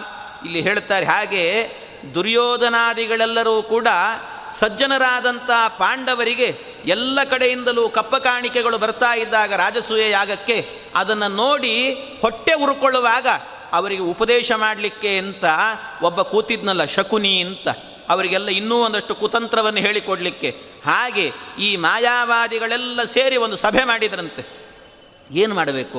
ಆಚಾರ್ಯರನ್ನು ಖಂಡನೆ ಮಾಡಬೇಕು, ಮಧ್ವಾಚಾರ್ಯನ ಖಂಡನೆ ಮಾಡಬೇಕು. ಅಂದರೆ ಏನು ಮಾಡಬೇಕು? ಅವ್ರನ್ನ ಹ್ಯಾಕ್ ಖಂಡನೆ ಮಾಡಲಿಕ್ಕೆ ಸಾಧ್ಯ ಅವರನ್ನು ಅಂತ ಎಲ್ಲ ವಿಚಾರ ಮಾಡ್ತಾ ಇರುವಾಗ ಶಕುನಿಯಂತೆ ಇರುವಂಥ ಒಬ್ಬ ವ್ಯಕ್ತಿ ಬಂದು, ಯಾರೋ ಒಬ್ಬ ಬಂದು ಹೇಳಿದ್ನಂತೆ, ಅದೇನು ಇಂತಿಂಥ ದೊಡ್ಡ ದೊಡ್ಡ ಪಂಡಿತರು ಸೇರಿದ್ದೀರಿ, ಮಧ್ವಾಚಾರ್ಯರಿಗೆ ಯಾಕೆ ಹೆದರ್ತಿದ್ದೀರಿ ಅಂತ ಹೇಳಿದ್ನಂತೆ. ಒಂಥರ ಉತ್ಸಾಹವನ್ನು ತುಂಬಿದ್ದು, ಅವ್ರನ್ನ ಅನಾಯಾಸವಾಗಿ ಖಂಡನೆ ಮಾಡಬಹುದು ಅನ್ನುವಂತೆ. ಆದರೆ ಖಂಡನೆ ಮಾಡಲಿಕ್ಕೆ ಆಗೋದಿಲ್ಲ ಅಂತ ಬೇರೆ ಬೇರೆ ಎಲ್ಲ ಹೇಳ್ತಿದ್ದಾರೆ. ಅದರಲ್ಲಿ ಮುಖ್ಯವಾಗಿ ಇಬ್ಬರಿದ್ರಂತೆ. ಅವ್ರು ಯಾರು ಅಂದರೆ ಪದ್ಮತೀರ್ಥ ಪುಂಡರೀಕಪುರಿ ಅಂತ ಹೇಳ್ತಾರೆ. ಪದ್ಮತೀರ್ಥ ಪುಂಡರೀಕಪುರಿ. ಆ ಪದ್ಮತೀರ್ಥ ಆಗಬೇಕಾದ್ರೆ ಹೇಳ್ತಿದ್ದಾನಂತೆ, ಅಷ್ಟು ಸುಲಭವಾಗಿಲ್ಲ ಮಧ್ವಾಚಾರ್ಯ ಶಾಸ್ತ್ರ, ಅವರ ವಾದದ ವೈಖರಿ, ಇದೆಲ್ಲ ಅಷ್ಟು ಸುಲಭವಾಗಿಲ್ಲ. ಯಾಕೆಂದರೆ ಮಧ್ವಾಚಾರ್ಯ ಏನು ಮಾಡ್ತಿದ್ದಾರೆ, ನಮ್ಮದು ಎಷ್ಟು ಅನಾದಿ ಕಾಲದಿಂದಲೂ ಕೂಡ ಒಂದೇ ತತ್ವ ಅಂತ ಹೇಳ್ಕೊಂಡು ಬಂದಿದ್ದೀವಿ. ಒಂದೇ ತತ್ವ ನಮ್ಮಲ್ಲಿ, ಐಕ್ಯವೇ ನಮ್ಮ ತತ್ವ ಅಂತ ಹೇಳ್ಕೊಂಡು ಬಂದಿದ್ದೀವಿ. ಆದರೆ ಆಚಾರ್ಯರು ಬಂದು ಎಲ್ಲ ಕಡೆಯಲ್ಲಿ ಭೇದ ಇದೆ ಅಂತ ಹೇಳ್ತಿದ್ದಾರೆ, ಭೇದ ಸ್ಥಾಪನೆ ಮಾಡ್ತಿದ್ದಾರೆ. ಇದನ್ನು ಹೇಗೆ ಒಪ್ಪೋದು ನಾವು? ಆದರೆ ಏನು ಹೇಳಿದರೂ ಕೂಡ ಅವರೆಲ್ಲರೂ ಖಂಡನೆ ಮಾಡ್ತಾ ಇದ್ದಾರೆ. ಆದರೆ ಅವರು ಒಂದು ವಾಕ್ಯವನ್ನೇ ಹೇಳ್ತಾರಂತೆ, ಆಚಾರ್ಯರಾಗಬೇಕಾದ್ರೆ ಅದನ್ನು ಖಂಡನೆ ಮಾಡ್ತಿದ್ರು. ನಿಮ್ಮ ಮತದಲ್ಲಾಗುವಾಗ ಅಜ್ಞಾನವೇ ಕೂಡೋದಿಲ್ಲ, ಅದರಿಂದಾಗಿ ನಿಮಗೆ ವಿಷಯವೇ ಇಲ್ಲ ಅಂತ ಖಂಡನೆ ಮಾಡಿದರೆ, ಆ ಸಂದರ್ಭದಲ್ಲಿ ಹೇಳ್ತಾ ಇದ್ರಂತೆ ಅವರು, ಅಲ್ಲ ಅಜ್ಞಾನ ಇಲ್ಲ ನಮ್ಮ ಮತದಲ್ಲಿ ಕೂಡೋದಿಲ್ಲ ಅಂತ ಹೇಳಿದರೆ, ಅಜ್ಞಾನ ಇಲ್ಲದೇ ಇರುವಂತಹದ್ದು ನಮಗೆ ದೋಷ ಅಲ್ಲ, ಅದು ಅದೇ ಭೂಷಣ ಅಂತ ಹೇಳ್ತಿದ್ರಂತೆ ಅವರು. ಅದೇ ಭೂಷಣ ಅಂತೇಳಿ ಏನು ದಡ್ಡತನ ಇಲ್ಲಾದರೂ, ಅಜ್ಞಾನ ಇದ್ದರೆ ಜ್ಞಾನವನ್ನು ಉಪದೇಶ ಮಾಡಬೇಕು, ಅಜ್ಞಾನ ಇದ್ದವನಿಗೆ ಜ್ಞಾನದ ಅವಶ್ಯಕತೆ ಇರುತ್ತೆ. ಆದರೆ ಇವರ ಶಾಸ್ತ್ರಕ್ಕೆ ಅಜ್ಞಾನವೇ ಇಲ್ಲ ಅಂದರೆ ಇನ್ನು ಜ್ಞಾನೋಪದೇಶ ಯಾಕೆ ಬೇಕು ಅಂತ ಹೇಳಿದರೆ, ಅದಕ್ಕೆ ಅಜ್ಞಾನ ಇಲ್ಲದೆ ಇರೋದು ಕೂಡ ನಮಗೆ ಭೂಷಣ ಅಂತ ಹೇಳ್ತಿದ್ರಂತೆ. ಇಂಥ ವಾದವನ್ನು ಮುಂದಿಡ್ತಿದ್ರು. ಏಕಂ ತತ್ವಂ ವಷ್ಟಿ ಮಾಯಾಮಯೀಯಂ ವಾಕ್ಯೈ ಪ್ರಾಚ್ಯೈರಪ್ಯವಾಚ್ಯಂ ವಿಧತ್ತೆ ಪೂರ್ವಾಪೂರ್ವ ಹಂತ ದೌರ್ಘಟ್ಯ ಭೂಷ ದುರ್ಘಟತ್ವಂ ಭೂಷಣಂ ನತು ದೂಷಣಂ ಅಂತ ಹೇಳೋರಂತೆ. ಎಂಥ ಅದ್ಭುತ ನೋಡಿ ಅವರ ಶಾಸ್ತ್ರ ಎನ್ನುವುದು. ಚಿತ್ರಂ ಚಿತ್ರಂ ದರ್ಶನಾಚಾರ್ಯ ನೀತಿ, ಇದು ಅವರ ನೀತಿಯಾಗಿತ್ತು. ಇಂಥ ನೀತಿಯನ್ನು ಎಲ್ಲ ಕಡೆಯಲ್ಲೂ ಕೂಡ ಅವರು ಹೇಳ್ತಾ ಇದ್ರಂತೆ. ಆದರೆ ಆಚಾರ್ಯರು ಮಾತ್ರ ಅದನ್ನು ಖಂಡನೆ ಮಾಡ್ತಾನೇ ಬಂದಿದ್ದಾರೆ. ಅದಕ್ಕೆ ಎಲ್ಲ ಕಡೆಯಲ್ಲೂ ಹೇಳಿದ್ರಂತೆ, ಭೇದ ಎನ್ನುವುದು ಕಣ್ಣಿಗೆ ಕಾಣ್ತಾ ಇದೆ. ಭೇದ ಕಣ್ಣಿಗೆ ಕಾಣ್ತಾ ಇರುವಾಗ, ಜಗತ್ತು ಕಣ್ಣಿಗೆ ಕಾಣ್ತಾ ಇರುವಾಗ ಅದನ್ನು ಸುಳ್ಳು ಅಂತ ಹೇಗೆ ಹೇಳ್ತೀರಿ? ಕಣ್ಣಿಗೆ ಕಾಣುವಂಥದ್ದು ಇಬ್ಬರು, ನಾನು ಬೇರೆ ಅವರು ಬೇರೆ ಅಂತೆಲ್ಲ ಕಾಣ್ತಾ ಇದ್ದೇವೆ. ಕಾಣುವಾಗ ಸುಳ್ಳು ಅಂತ ಹೇಗೆ ಹೇಳೋದು? ಅಷ್ಟೇ ಅಲ್ಲ, ಭೇದವೂ ಕೂಡ ಕಣ್ಣಿಗೆ ಕಾಣ್ತಾ ಇದೆ, ಇದನ್ನು ಸುಳ್ಳು ಅಂತ ಹೇಗೆ ಹೇಳ್ತೀರಿ ಅಂದರೆ, ಅದಕ್ಕೆ ಹೇಳ್ತಾ ಇದ್ರಂತೆ, ನಿಮಗಿದು ಸುಮ್ಮನೆ ಕಣ್ಣಿಗೆ ಕಾಣಿಸುತ್ತೆ ಅಷ್ಟೇ, ಆದರೆ ಕಣ್ಣಿಗೆ ಕಂಡದ್ದೆಲ್ಲ ಸತ್ಯ ಅಂತ ಒಪ್ಕೋಬೇಡ್ರಿ ಅಂದ್ರಂತೆ. ಕಣ್ಣಿಗೆ ಕಂಡದ್ದೆಲ್ಲ ಸತ್ಯ ಅಲ್ಲ. ಸತ್ಯಂ ಸತ್ಯಂ ವ್ಯಾವಹಾರ್ಯಂ ವಿಧತ್ತೆ ಸರ್ವಂ ಮೋಹೇ ಸರ್ವ ನಿರ್ವಾಹಿಣೀ ಸಾ ಜ್ಞಾನೇ ಜಾತೆ ದಗ್ಧ ವಸ್ತ್ರ ಪ್ರತೀತಂ ಪಕ್ವೇ ತಸ್ಮಿನ್ ತಪ್ತಲೋಹಾಪ್ತವಾರ್ವತ್. ಅದಕ್ಕೆ ದೃಷ್ಟಾಂತ ಬೇರೆ ಕೊಟ್ಟು ಹೇಳಿದ್ರಂಥವ್ರು. ಹೇಗೆ ಹೇಳ್ತಾರೆ, ಇದೆಲ್ಲವೂ ಕೂಡ ಸತ್ಯ ಅಲ್ಲ. ಸತ್ಯದಲ್ಲಿ ನೋಡಿ ಅವ್ರು ಹೇಳೋದು ಯಾವ ರೀತಿ ಇದೆ ಅಂದರೆ, ಸತ್ಯದಲ್ಲೇನೇ ವೆರೈಟಿ ಇದೆ ಅಂತ ಹೇಳ್ತಾರೆ. ಸತ್ಯದಲ್ಲಿ ವೆರೈಟಿ ಇದೆ ಅಂತೆ, 3 ಬಗೆಯ ಸತ್ಯ ಇದೆ ಅಂತ ಹೇಳ್ತಾರೆ. 3 ಬಗೆಯ ಸತ್ಯ ಅಂತ ನಮಗೆ ಆಶ್ಚರ್ಯ ಆಗುತ್ತೆ. ಸತ್ಯ ಅಂದರೆ ಒಂದೇ, ಅದನ್ನು ಮತ್ತೆ ಮೂರು ವಿಧವಾದ ಸತ್ಯ ಅಂದರೆ ಏನಿದರ ಅರ್ಥ ಅಂತಲೇ ಗೊತ್ತಾಗಲ್ಲ ನಮಗೆ. ಆದರೆ ಸತ್ಯದ ಡೆಫಿನೇಷನನ್ನು ಆಚಾರ ಕೊಡುವಂಥ ಸತ್ಯ ಬೇರೆ ಇದೆ ಮತ್ತೆ. ಆದರೆ ಇವರು ಹೇಳ್ತಾರೆ ಸತ್ಯ ಅಂದ್ರೇ 3 ಅಂತ ಹೇಳ್ತಾರೆ. 3 ವಿಧವಾದ ಸತ್ಯ ಯಾವುದದು ಅಂತ ಕೇಳಿದರೆ ಅವ್ರು ಹೇಳ್ತಾರೆ, ಒಂದು ಪಾರಮಾರ್ಥಿಕ, ಇನ್ನೊಂದು ವ್ಯಾವಹಾರಿಕ, ಇನ್ನೊಂದು ಪ್ರಾತಿಭಾಸಿಕ ಅಂತ. ಪ್ರಾತಿಭಾಸಿಕ ಅಂತ ಹೇಳಿದರೆ ಏನರ್ಥ ಅಂದರೆ, ಪ್ರಾತಿಭಾಸಿಕ ಸತ್ಯ ಅಂದರೆ ನಮಗೀಗ ಉದಾಹರಣೆಗೆ ಹೇಳಬೇಕು ಅಂದರೆ, ದೂರದಲ್ಲಿ ಒಂದು ಕಪ್ಪೆ ಚಿಪ್ಪು ಕಾಣಿಸುತ್ತೆ. ಕಪ್ಪೆ ಚಿಪ್ಪಿನಲ್ಲಿ ಅದು ದೂರದಿಂದ ನೋಡುವಾಗ ಬೆಳ್ಳಿಯಂತೆ ಹೊಳಿತಾ ಇರುತ್ತೆ. ಅದು ಬೆಳ್ಳಿಯಂತೆ ಹೊಳೆದಾಗ ಅದು ದೂರದಲ್ಲಿ ನಮಗೇನಂತ ಕಾಣಿಸ್ತು, ಬೆಳ್ಳಿ ಅಂತ ಕಾಣಿಸ್ತಲ್ಲ. ಅದು ಬೆಳ್ಳಿ ಅಂತ ಕಂಡದ್ರಿಂದ ಅದು ಕಾಣುವ ಕಾಲ ಇದೆ ಅಲ್ವಾ, ಆ ಕಾಣುವ ಕಾಲದಲ್ಲಿ ಅಲ್ಲಿ ಬೆಳ್ಳಿ ಇದೆ ಅಂತ ಹೇಳ್ತಾರಂತೆ. ಬೆಳ್ಳಿ ಇದೆ ಅಲ್ಲಿ. ಪ್ರತಿಭಾಸ ಕಾಲೇ ವಿದ್ಯಮಾನಂ ಸತ್, ಅದು ಪ್ರತಿಭಾಸ ಕಾಲದಲ್ಲಿರುವಂಥದ್ದು ಸತ್ಯ ಅಂತ. ಆಮೇಲೆ ಹತ್ರ ಹೋಗಿ ಅದನ್ನು ಮಾಡಿ ಒಂದು ಬೆಳ್ಳಿ ಲೋಟ ಮಾಡ್ಕೊಳ್ತೀವಿ ಅಂದರೆ ಇಲ್ಲ. ಹಾಗಾದರೆ ವ್ಯಾವಹಾರಿಕ ಸತ್ಯ ಅಲ್ಲ. ವ್ಯಾವಹಾರಿಕ ಅಂದರೆ ಅರ್ಥಕ್ರಿಯಾಕಾರಿ ಅಂತ. ಅದರಿಂದ ಒಂದು ಬೆಳ್ಳಿ ಲೋಟ ಮಾಡಿಕೊಳ್ಳೋದು, ತಟ್ಟೆ ಮಾಡಿಕೊಳ್ಳೋದು, ಇದನ್ನು ಮಾಡಿಕೊಳ್ಳಿಕ್ಕೆ ಬರಲ್ಲ. ಆದರೆ ಪ್ರತಿಭಾಸ ಕಾಲದಲ್ಲಿ ಇದೆ, ಅದು ಸತ್ಯ ಅಂತ ಹೇಳ್ತಾರೆ. ಇದು ಒಂದು ಸತ್ಯ ಅಂತೆ. ಎಂತಹ ಸತ್ಯ! ಇನ್ನೊಂದು ವ್ಯಾವಹಾರಿಕ ಸತ್ಯ. ಏನು ಬೇಕಾದರೂ ಕೂಡ ಮಾಡಲಿಕ್ಕೆ ಬರುತ್ತೆ, ನಾನು ನೀನು ಅಂತೆಲ್ಲ ಭೇದವನ್ನು ಹೇಳಲಿಕ್ಕೆ ಬರುತ್ತೆ. ಇದು ವ್ಯಾವಹಾರಿಕ ಸತ್ಯ, ಇದು ಕಣ್ಣಿಗೆ ಕಾಣುವಂಥದ್ದು. ಆದರೆ ಇನ್ನೊಂದು ಪಾರಮಾರ್ಥಿಕ ಸತ್ಯ ಇದೆ. ಅದು ಯಾವಾಗ ಅಂದರೆ, ನಾನೇ ಬ್ರಹ್ಮ ಎನ್ನುವಂಥ ಒಂದು ಜ್ಞಾನ ಇದೆಯಲ್ಲ, ಅದು ಪಾರಮಾರ್ಥಿಕ ಸತ್ಯ. ಆ ಜ್ಞಾನ ಬಂದಾಗ ಈ ವ್ಯಾವಹಾರಿಕವೂ ಕೂಡ ಸತ್ತು ಹೋಗುತ್ತೆ ಅಂತ ಹೇಳ್ತಾರೆ. ಈ ರೀತಿಯಲ್ಲಿ ಮೂರು ವಿಧವಾದ ಸತ್ಯಗಳಿದ್ದಾವೆ ಅಂತ ಇಷ್ಟೆಲ್ಲ ಏನೇನೋ ವಿಚಾರಗಳನ್ನು ಹೇಳ್ತಾರೆ. ಇಷ್ಟೆಲ್ಲ ಅಂದರೆ ಈ ಅದ್ವೈತ ಶಾಸ್ತ್ರ ಇದೆಯಲ್ವ, ಸಾಮಾನ್ಯ ಅಲ್ಲ. ಏನು ಹೇಳ್ತಾರೆ ಅಂತ ಅರ್ಥ ಆಗೋದಿಲ್ಲ ನಮಗೆ ಕೆಲವೊಮ್ಮೆ. ಆ ಅದ್ವೈತ ಶಾಸ್ತ್ರ ಎನ್ನೋದೊಂದು ಅರಣ್ಯ ಇದ್ದಂತೆ. ಒಂದು ಕಾಡು ಒಳಗೆ ಹೋದರೆ ಹೊರಗೆ ಬರಲಿಕ್ಕಾಗಲ್ಲ ನೋಡಿ.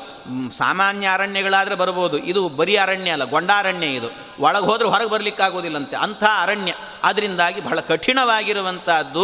ಸತ್ಯದಲ್ಲೇ ವೆರೈಟಿಗಳನ್ನು ಹೇಳುವಂಥವ್ರು ಇವರು. ಆದ್ದರಿಂದ ಇದು ಸರಿ ಇಲ್ಲ ಅಂತ ಇದನ್ನು ಎಲ್ಲ ಕಡೆಯಲ್ಲೂ ಕೂಡ ಖಂಡನೆ ಮಾಡ್ತಾ ಇದ್ದರು ಶ್ರೀಮದ್ ಆಚಾರ್ಯರು. ಇಂತಹ ಸತ್ಯ ಎನ್ನುವಂಥದ್ದು ಇರಲಿಕ್ಕೆ ಸಾಧ್ಯನಾ? ವ್ಯಾವಹಾರಿಕ ಅಂತ ಹೇಳ್ತಿರಲ್ಲ, ಏನು ವ್ಯಾವಹಾರಿಕ ಅನ್ನೋದಕ್ಕೆ ಅರ್ಥ ಏನು ಅಂತ ಕೇಳಿದರೆ ಅದಕ್ಕೆ ಅರ್ಥವೇ ಹೇಳಲಿಕ್ಕೆ ಬರಲ್ಲ, ನಿರ್ವಚನವೇ ಮಾಡಲಿಕ್ಕೆ ಬರಲ್ಲ. ಅನಿರ್ವಚನೀಯ ಅಂದುಬಿಡ್ತಾರೆ ಅವರು ಕೊನೆಗೆ, ಏನು ಅಂತಲೇ ಹೇಳಲಿಕ್ಕೆ ಬರೋದಿಲ್ಲ ಅಂತ. ಹೀಗೆಲ್ಲ ಖಂಡನೆ ಮಾಡಿದಾಗ ಆಕ್ರಂದಮ್ಮೆ ಹಂತ ಶೃಣ್ವಂತು ಸೋಯಂ ಹಾ ಹಾ ಮಾಯಾವಾದ ಉತ್ಸಾದ ಮೇತಿ. ಆಚಾರ್ಯರು ಎಲ್ಲ ಕಡೆಯಲ್ಲಿ ಖಂಡನೆ ಮಾಡ್ತಾ ಮಾಡ್ತಾ ಹೋಗುವಾಗ ಅವ್ರಿಗೆ ಅನಿಸ್ತಿತ್ತಂತೆ, ಅಯ್ಯೋ ದೇವರೇ, ನಮ್ಮ ಮಾಯಾವಾದವನ್ನು ಖಂಡನೆ ಮಾಡಿಬಿಡ್ತಿದ್ದಾರಲ್ಲ ಆಚಾರ್ಯರು, ಹೇಗೆ ಇವರನ್ನು ತಡೀಬೇಕು, ಏನು ಮಾಡಬೇಕು, ಇವರನ್ನು ಯಾವ ರೀತಿ ನಿಲ್ಲಿಸಲಿಕ್ಕೆ ಸಾಧ್ಯ ಅಂತ. ಯಂ ಯಂ ಪ್ರಾಪದ್ ಭೂರಿ ಚಿತ್ತ ಪ್ರದೇಶಂ ತಸ್ಮಾತ್ ತಸ್ಮಾದಾಗತೇರಂತರಾಯ. ಅದಕ್ಕೇನು ಮಾಡೋಣ, ಇನ್ನು ಇವರನ್ನು ಸಾಮಾನ್ಯವಾಗಿ ನಾವು ನಿಲ್ಲಿಸಲಿಕ್ಕೆ ಸಾಧ್ಯ ಇಲ್ಲ. ಅದಕ್ಕೇನು ಮಾಡಬೇಕು, ಆಚಾರ್ಯರು ಯಾವ್ಯಾವ ಊರಿಗೆ ಹೋಗ್ತಾರೋ ಆ ಊರಿಗೆ ಬರೋಕ್ಕಿಂತ, ಅವ್ರು ಹೋಗೋಕ್ಕಿಂತ ಮೊದಲೇ ನಾವೇ ಹೋಗ್ಬಿಡೋಣ ಅಂತಿದ್ರಂತೆ. ನಾವೇ ಹೋಗಿ ಅವರು ಊರೊಳಗೆ ಪ್ರವೇಶ ಮಾಡದೇ ಇರುವಂತೆ ನೋಡ್ಕೊಳ್ಬೇಕು ನಾವೇನು, ಅಂತರಾಯ, ಅದಕ್ಕೆ ವಿಘ್ನವನ್ನು ಮಾಡಬೇಕು, ಹಾಗೆ ಮಾಡಿಬಿಡೋಣ ಅಂತ ಪ್ರಯತ್ನ ಮಾಡ್ತೀವಿ. ಆದರೆ ಏನು ಮಾಡಿದರೂ ಕೂಡ ಆಚಾರ್ಯರು ಮಾತ್ರ ಸಿಂಹದಂತೆ, ಯಾವ ರೀತಿ ಈ ಗ್ರಾಮ್ಯ ಸಿಂಹಗಳು ಅಂತ ನಾಯಿಗಳು ಬೊಗಳುತ್ತಾ ಇದ್ದರೂ ಕೂಡ ಸಿಂಹದಂತೆ ಹೋಗ್ತಿದ್ರಂತೆ ಆಚಾರ್ಯರು. ಸಿಂಹ ಹೋಗ್ತಾ ಇರುವಾಗ ನಾಯಿ ಬೊಗಳಿದ್ರೆ ಏನಾದರೂ ತಿರುಗಿ ನೋಡ್ತದೇನು? ಏನಿಲ್ಲ, ಅನಾಯಾಸವಾಗಿ ಹೋಗ್ತಿರ್ತಾರೆ. ಹಾಗೆ ಆಚಾರ್ಯರ ಸಂಚಾರ ಎನ್ನುವುದು ಹಾಗಿತ್ತಂತೆ.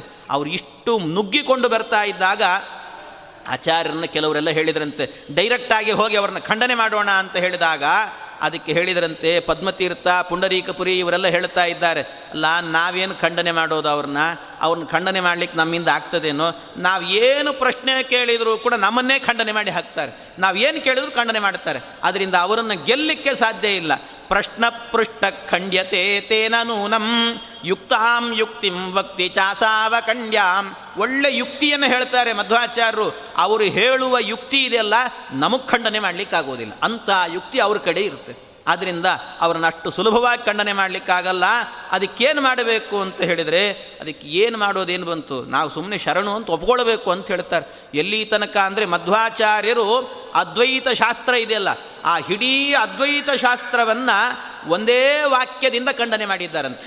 ಒಂದು ವಾಕ್ಯದಿಂದ ಇಡೀ ಅದ್ವೈತ ಶಾಸ್ತ್ರವನ್ನೇ ಖಂಡನೆ ಮಾಡಿದ್ದಾರೆ. ಅವರೇ ಹೇಳ್ಕೊಳ್ತಾರೆ ಅದನ್ನು, ಪ್ರಾಚ್ಯಂ ಶಾಸ್ತ್ರಂ ಯತ್ಸ ಪಾದಂ ತು ಲಕ್ಷಂ ವಾಕ್ಯೇನೈಕೇನ ಆಕ್ಷಿಪತ್ ಹರ್ಷತೀರ್ಥ. ವಾಕ್ಯೇನ ಏಕೇನ ಆಕ್ಷಿಪತ್ ಅಂತ ಒಂದೇ ವಾಕ್ಯದಿಂದ ನಮ್ಮ ಇಡೀ ಶಾಸ್ತ್ರವನ್ನೇ ಖಂಡನೆ ಮಾಡ್ತಾರೆ ಆಚಾರ್ಯರು. ಏನ ವಾಕ್ಯ? ಅಜ್ಞಾನ ಸಂಭವ ದೇವ ತನ್ಮತಂ ಅಖಿಲಂ ಅಪಾಕೃತಂ ಅಂತ ಒಂದೇ ವಾಕ್ಯ, ಒಂದು ಮಾತು ಹೇಳಿದ್ರಿಂದ ಆಚಾರ್ಯರು ಇಡೀ ಅವರ ಶಾಸ್ತ್ರವನ್ನೇ ಖಂಡನೆ ಮಾಡಿದಂತೆ ಆಯಿತಂತೆ. ಆ ರೀತಿ ಖಂಡನೆ ಮಾಡ್ತಾರೆ ಆಚಾರ್ಯರು. ಅವರನ್ನು ಹೇಗೆ ನಿಲ್ಲಿಸಲಿಕ್ಕೆ ಸಾಧ್ಯ? ನೋಡ್ತಾ ಇದ್ದರೆ ಅವರು ನುಗ್ಗಿ ನುಗ್ಗಿ ಬರ್ತಾ ಇದ್ದರೆ ಸಾಕ್ಷಾತ್ತು ವೇದವ್ಯಾಸ ದೇವರೇನೆ, ವೇದವೇನೆ, ಮೂರು ವೇದಗಳೇನೆ ಮೂರ್ತಿಯಾಗಿ ಮಧ್ವಾಚಾರ್ಯ ರೂಪದಲ್ಲಿ ಬರ್ತಾ ಇದೆಯೋ ಏನೋ ಅನ್ನುವಂತೆ ಕಾಣುತ್ತೆ. ಅಷ್ಟು ಅದ್ಭುತವಾಗಿ ಬರ್ತಿದ್ದಾರೆ. ಅವರ ಶಿಷ್ಯರು ಎಲ್ಲ ಕಡೆಯಲ್ಲೂ ಜ್ಞಾನಪ್ರಸಾರ ಮಾಡ್ತಿದ್ದಾರೆ. ಅವರನ್ನು ಹೇಗೆ ನಿಲ್ಲಿಸಬೇಕು, ಏನು ಮಾಡಬೇಕು, ಅದಕ್ಕೆ ಏನು ನಮಗೆ ತೋಚ್ತಾ ಇಲ್ಲ ಅಂತ ಇಷ್ಟೆಲ್ಲ ಗಲಾಟೆಯನ್ನು ಮಾಡಿಕೊಂಡು ಅವರೆಲ್ಲ ಪರಸ್ಪರ ಮಾತಾಡುವಾಗ ಅವರಲ್ಲಿ ಯಾರೋ ಒಬ್ಬ ಹೇಳಿದ್ನಂತೆ, ಕೊನೆಗೆ ಒಂದು ಮಾತು ಹೇಳಿದ, ಈ ಆಚಾರನ ಇಷ್ಟು ಸುಲಭವಾಗಿ ನಾವು ತಡಿಲಿಕ್ಕಾಗೋದಿಲ್ಲ, ಆದ್ದರಿಂದ ಇವರನ್ನು ನಾವು ಹೊಡಿಬೇಕು ಅಂದರೆ ನಾವು ವಾದ ಮಾಡ್ತೇವೆ, ಊರಲ್ಲಿ ನಿಲ್ಲಿಸ್ತೇವೆ, ಗ್ರಾಮೇ ಗ್ರಾಮೇ ವಾರ್ಯತಾಂ, ಎಲ್ಲಿ ಯಾವ್ಯಾವ ಊರಿಗೆ ಬರ್ತಾರೋ ಅಲ್ಲಿ ತಡೀರಿ ಅಂತ ಹೇಳ್ತಿದ್ರು. ಅದನ್ನು ಮಾಡಿದರೂ ಕೂಡ ನುಗ್ಗಿ ಬರ್ತಿದ್ದಾರೆ ಆಚಾರ್ಯ. ಏನು ಮಾಡಬೇಕು ಹಾಗಾದರೆ? ಕೊನೆಗೆ ಹಾಗಾದರೆ ಏನೂ ಮಾಡಲಿಕ್ಕಾಗಲ್ಲ, ಆದ್ದರಿಂದ ಇವ್ರ ಮೇಲೆ ಷಟ್ಕರ್ಮ ಪ್ರಯೋಗ ಮಾಡೋಣ ಅಂದ್ರಂತೆ. ಷಟ್ಕರ್ಮ ಪ್ರಯೋಗ ಅಂತ. ಷಟ್ಕರ್ಮ ಪ್ರಯೋಗ ಅಂತ ಹೇಳಿದರೆ ಈ ಮಾಟ ಮಂತ್ರ ಅಂತೆಲ್ಲ ಮಾಡ್ತಾರಲ್ಲ, ಅಂಥ ಮಾಟ ಮಂತ್ರಗಳನ್ನೆಲ್ಲವನ್ನು ಕೂಡ ಇವ್ರ ಮೇಲೆ ಪ್ರಯೋಗ ಮಾಡೋಣ. ಯದ್ಯದ್ವೈತಂ ಕರ್ಕಶೈರ್ಗೌಣ ತರ್ಕೈಹಿ ವೃದ್ಧಂ ಸಾಧ್ಯಂ ನೈವ ಭಾತ್ಯಸ್ತು ತಾವತ್ ಷಟ್ಕರ್ಮಜ್ಞೈರ್ದಿವ್ಯ ಮಂತ್ರೌಷಧಾಢ್ಯೈಹಿ ಏತೈರ್ಗುಪ್ತ ಅನ್ನೋ ನ ಜೇತಾ ಜೇತಾ ಹಿ ಕೋಪಿ. ಈ ರೀತಿ ಅಂಥವ್ರನ್ನ ಯಾರನ್ನಾದರೂ ಕರೆಸಿ ಅವರ ಮೂಲಕವಾಗಿ ಇವ್ರ ಮೇಲೆ ಮಾಟ ಮಂತ್ರಗಳನ್ನು ಮಾಡಿಸೋಣ ಅಂತ ಇವ್ರ ಮೇಲೆ ಏನೇನೋ ಮಾಟ ಮಂತ್ರ ಮಾಡಿಸ್ಲಿಕ್ಕೆ ಪ್ರಯತ್ನ. ವಾಯುದೇವ್ರಿಗೆ ಎಲ್ಲಿ ತಡ್ತದದು? ಅವರು ಸ್ಮರಣೆ ಮಾಡಿದ್ರೇ ನಮಗೇನು ಮಾಟ ಮಂತ್ರಗಳು ಮಾಡಿರ್ತಾವೆ ಅವೇ ದೂರ ಹೋಗ್ತಾವಂತೆ. ಅಂಥ ಅದರಲ್ಲಿ ಅವ್ರಿಗೇನಾಗ್ತದೆ? ಆಚಾರ್ಯರಿಗೆ ಏನೇನೂ ಆಗೋದಿಲ್ಲ ಅಂತಹದ್ದು. ಆದ್ದರಿಂದಾಗಿ ಆಚಾರ್ಯರ ಸ್ಮರಣೆ ಮಾತ್ರದಿಂದಲೇ ನಮ್ಮ ಭಯ ಭೀತಿಗಳೆಲ್ಲವೂ ಕೂಡ ಓಡಿ ಹೋಗುತ್ತಂತೆ. ಸಾಕ್ಷಾತ್ತು ಮುಖ್ಯ ಪ್ರಾಣದೇವರು ಹನುಮಂತ ದೇವರ ಅವತಾರ ಅವರು. ಅವರು ಸ್ಮರಣೆ ಮಾಡಿದಾಗ, ಹನುಮಂತ ದೇವರು ಸ್ಮರಣೆ ಮಾಡಿದರೆ ಸಾಕು, ಅಂಜಿಕಿನ್ಯಾತಕಯ ಸಜ್ಜನರಿಗೆ ಅಂತ ಹೇಳ್ತಾರೆ. ಹಾಗಾಗಿ ಯಾವ ಅಂಜಿಕೆಯೂ ಇಲ್ಲಂತೆ ಅಂಥ ಮುಖ್ಯ ಪ್ರಾಣದೇವರು. ಅವರಿಗೆ ಇವರು ಷಟ್ಕರ್ಮ ಪ್ರಯೋಗ ಮಾಡಿದರೆ ಏನಾಗುತ್ತೆ? ಏನೇನೂ ಆಗಲಿಲ್ಲ.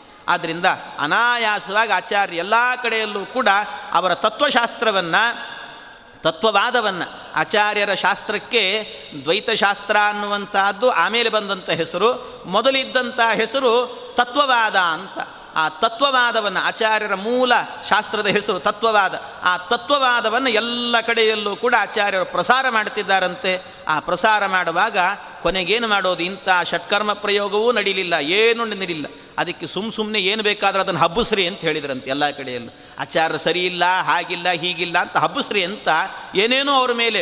ತೇಷಾಂ ದೋಷಾ ವರ್ಣನೀಯ ವಿದಗ್ಧೈಹಿ ಸಂತೋ ಸಂತೋ ವಾಪಿ ಮಧ್ಯಸ್ಥ ಲೋಕೆ. ನಾವೇ ಹೋಗೋದು, ಏನೇನೋ ಅವ್ರ ಮೇಲೆ ಹಬ್ಬಿಸಿಬಿಡೋದು, ಈ ರೀತಿ ಮಾಡೋಣ ಅಂತ ಎಲ್ಲ ಕಡೆಯಲ್ಲೂ ಕೂಡ ಆಚಾರ್ಯರ ಮೇಲೆ ಹೀಗೆಲ್ಲ ಮಾಡ್ತಿದ್ರಂತೆ. ಆಚಾರ್ಯರು ಊರಿಗೆ ಹೋಗುವಾಗ ಅವರಿಗೆ ಆ ಊರಿಗೆ ಯಾರಾದರೂ ಭಿಕ್ಷೆಗೆ ಕರೆದಿದ್ರು ಅಂತ ಆದರೆ ಅಲ್ಲಿ ಭಿಕ್ಷೆಗೆ ಹೋಗ್ತಾ ಇದ್ರೇ ಮೊದಲೇ ಹೋಗ್ಬಿಟ್ಟು ಆ ಮನೆಯಲ್ಲಿ ಗಲಾಟೆ ಮಾಡಿ ಆಚಾರ್ಯ ಭಿಕ್ಷೆ ಕ್ಯಾನ್ಸಲ್ ಮಾಡಿಬಿಡ್ತಿದ್ರಂತೆ.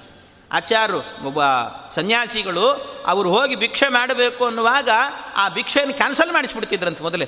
ಆಗಲೇ ಇನ್ನೂ ದೂರ ಊರಿನ ಹೊರಗಿರುವಾಗಲೇ ಅವರಿಗೆ ಸಂದೇಶ ಹೋಗಿಬಿಡಬೇಕು, ನಿಮಗೆ ಭಿಕ್ಷೆ ಕ್ಯಾನ್ಸಲ್ ಆಗಿದೆ ಸ್ವಾಮಿ, ಇವತ್ತು ಬರಬೇಡ್ರಿ ಅಂತ ಹೇಳಿ ಕಳಿಸ್ಬಿಡೋದನ್ನು. ಹೀಗೆಲ್ಲ ಆಚಾರ್ಯರಿಗೆ ಏನೆಲ್ಲ ಮಾಡಲಿಕ್ಕಾಗುತ್ತೋ ಅಷ್ಟೆಲ್ಲ ಮಾಡ್ತಾ ಇದ್ರಂತೆ. ಕೆಲವರು ಇರ್ತಾರೆ ಏನು ಮಾಡಲಿಕ್ಕಾಗಲ್ಲ, ಹಾಕಿ ಕಲ್ಲು ಹಾಕೋರು ಇರ್ತಾರೆ. ಸನ್ಯಾಸಿಗಳಿಗೇನೆ ಮಾಡೋರು ಇರ್ತಾರೆ.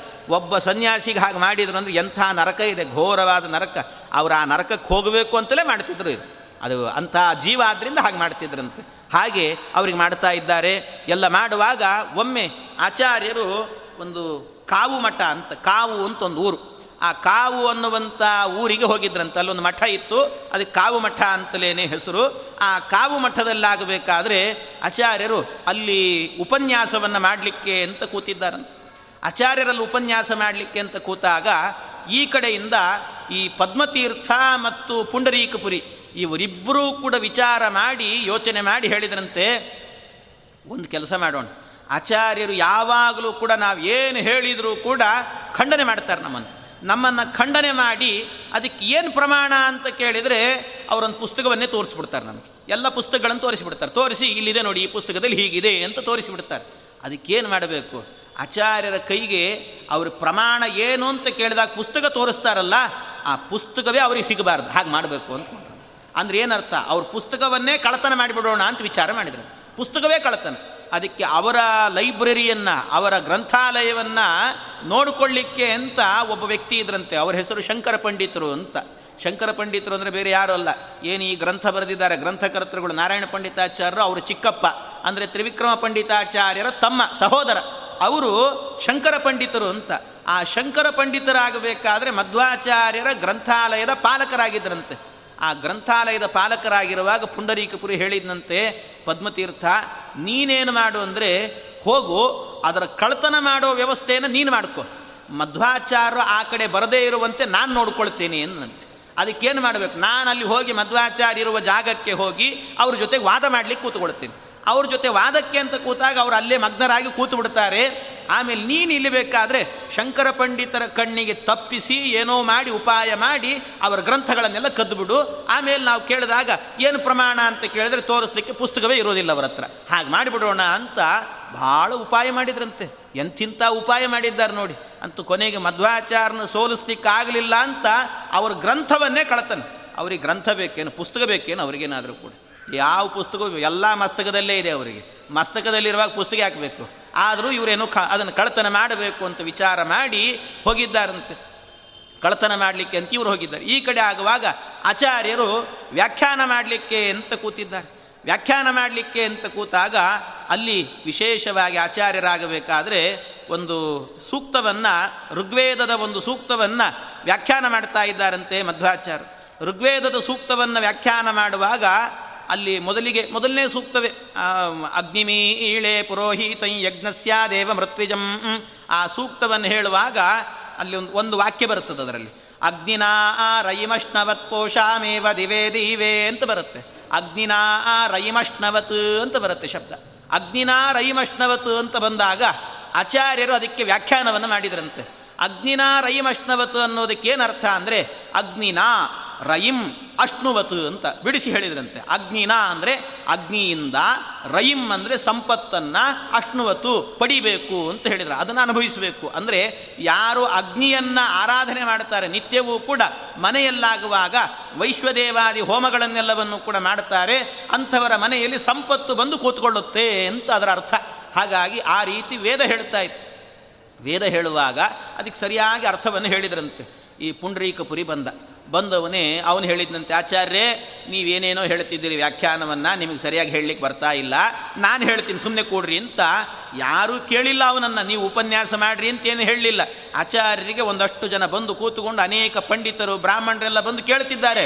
ಆದರೆ ಇವನೇ ತನ್ನಷ್ಟಕ್ಕೆ ತಾನೇ ಬಂದು ತಾನೇ ಹೇಳ್ತಿದ್ದಾನಂತೆ, ಆಚಾರ್ಯ ನೀವು ನಿಲ್ಲಿಸ್ರಿ, ನಾನು ಮಾಡ್ತೀನಿ ಭಾಷಣವನ್ನು, ನಾನು ಉಪನ್ಯಾಸ ಮಾಡ್ತೀನಿ ಅಂತ ಕೂತ್ಕೊಂಡ್ಬಿಟ್ನಂತೆ. ತಾನೇ ಉಪನ್ಯಾಸ ಮಾಡ್ತೀನಿ ಅಂತ ಕೂತ್ಕೊಂಡು ಅವನು ಉಪನ್ಯಾಸ ಮಾಡಲಿಕ್ಕೆ ಆರಂಭ ಮಾಡಿದ್ನಂತೆ.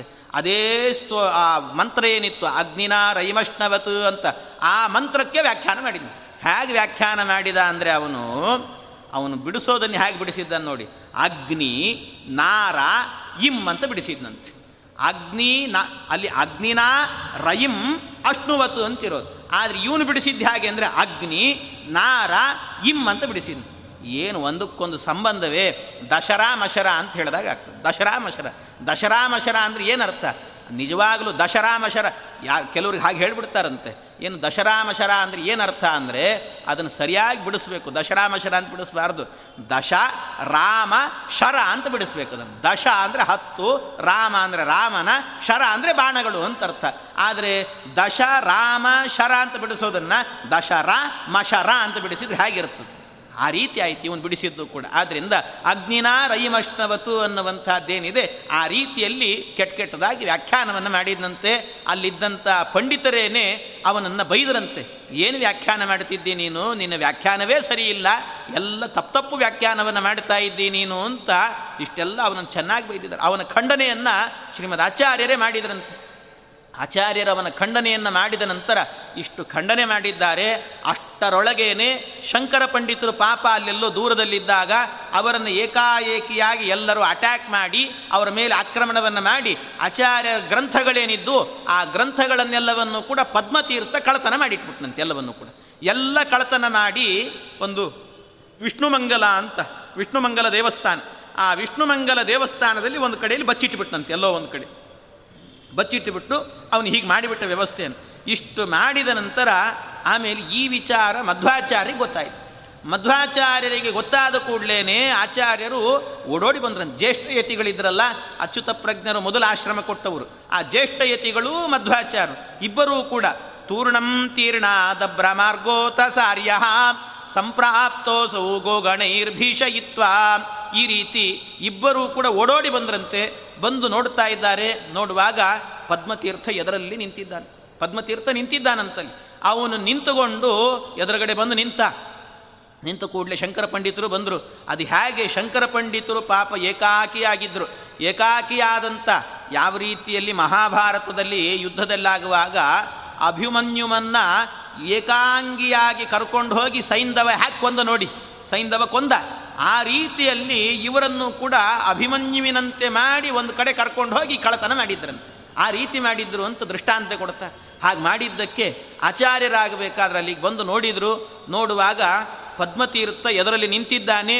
ನಿಂತಾಗ ಪದ್ಮತೀರ್ಥನೇ ಆ ವಾದ ಮಾಡೋಣ ಬನ್ನಿ ಅಂತ ಕರೆದಂತೆ ಆಚಾರ್ಯನ. ವಾದ ಮಾಡೋಣ ಅಂತ ಕರೆದ.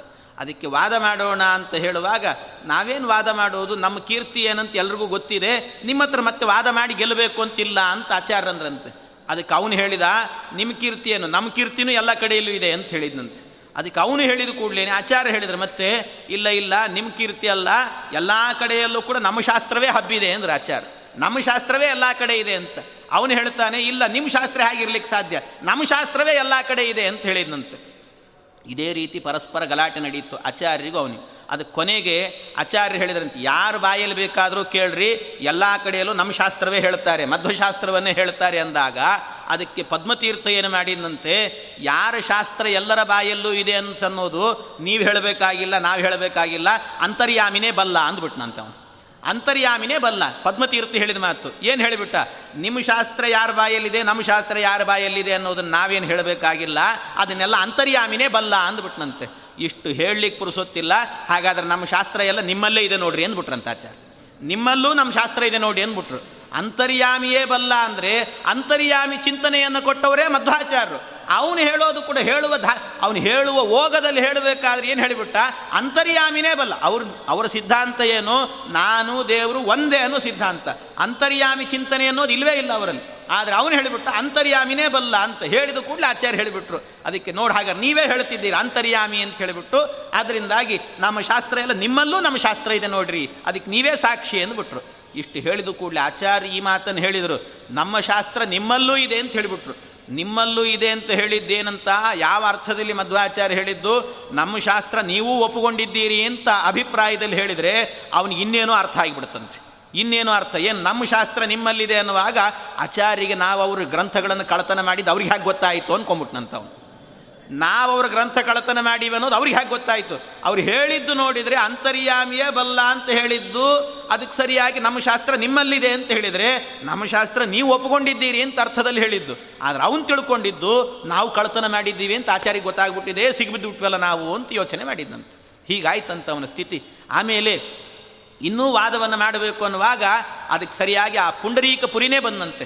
ಪುಂಡರೀಕಪುರಿ ಬಂದುಬಿಟ್ಟು ಅವನೇ ಎದರಲ್ಲಿ ಬಂದು ಪದ್ಮತೀರ್ಥನನ್ನು ಸ್ವಲ್ಪ ಅವನಿಗೆ ನಾನು ರಕ್ಷಣೆಯನ್ನು ಕೊಡಬೇಕು ಅಂತ ತಾನೇ ಮುಂದೆ ಬಂದು ಅವನಿಗೆ ರಕ್ಷಣೆ ಕೊಡ್ತಾ ಬಂದು ನಾನು ವಾದ ಮಾಡ್ತೇನೆ ಅಂತ.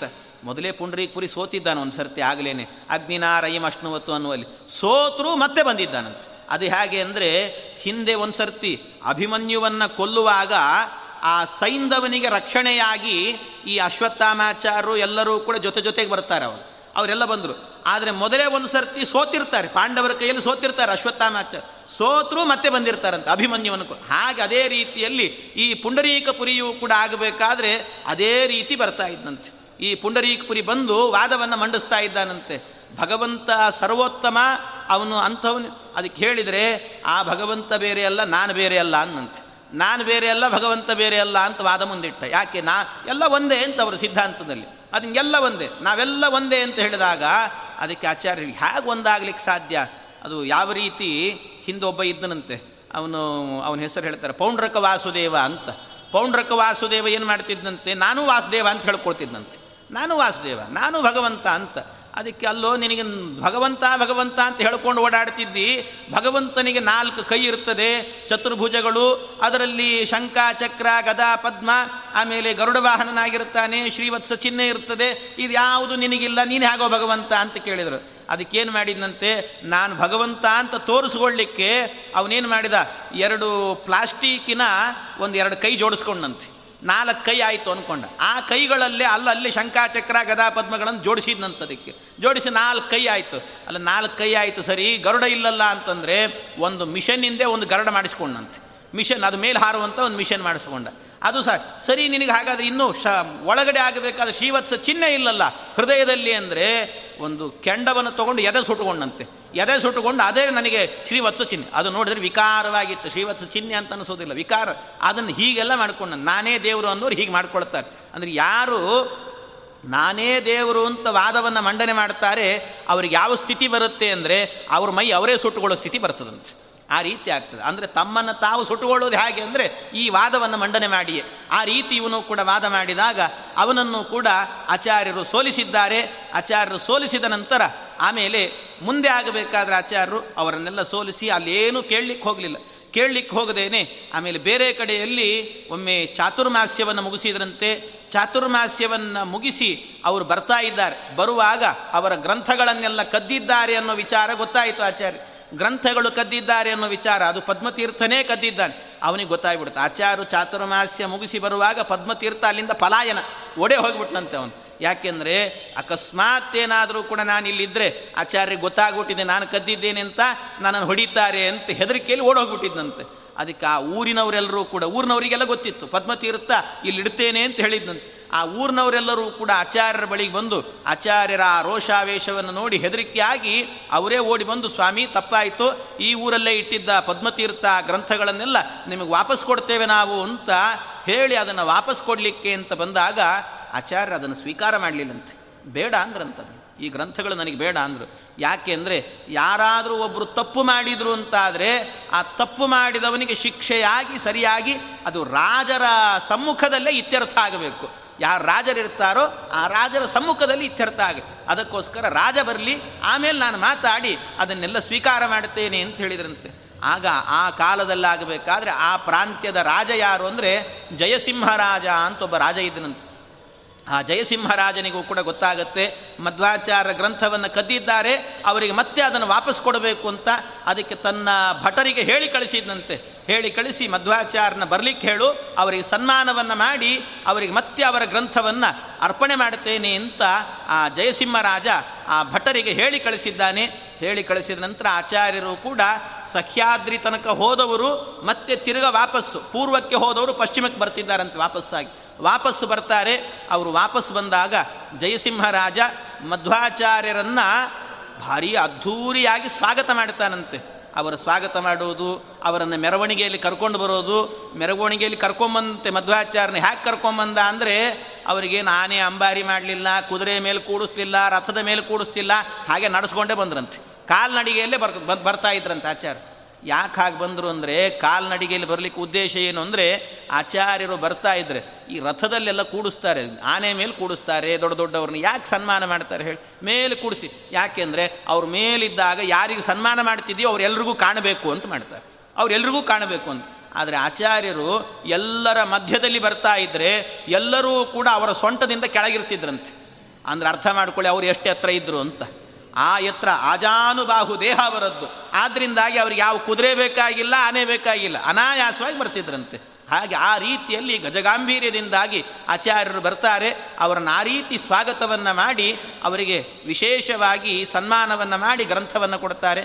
ಆ ಎಲ್ಲ ವಿಚಾರಗಳನ್ನು ಮತ್ತೆ ನಾಳೆ ದಿವಸ ಸೇರಿದಾಗ ನೋಡೋಣ ಅಂತ ಹೇಳ್ತಾ ಇಂದಿನ ಉಪನ್ಯಾಸ ಕೃಷ್ಣಾರ್ಪಣ.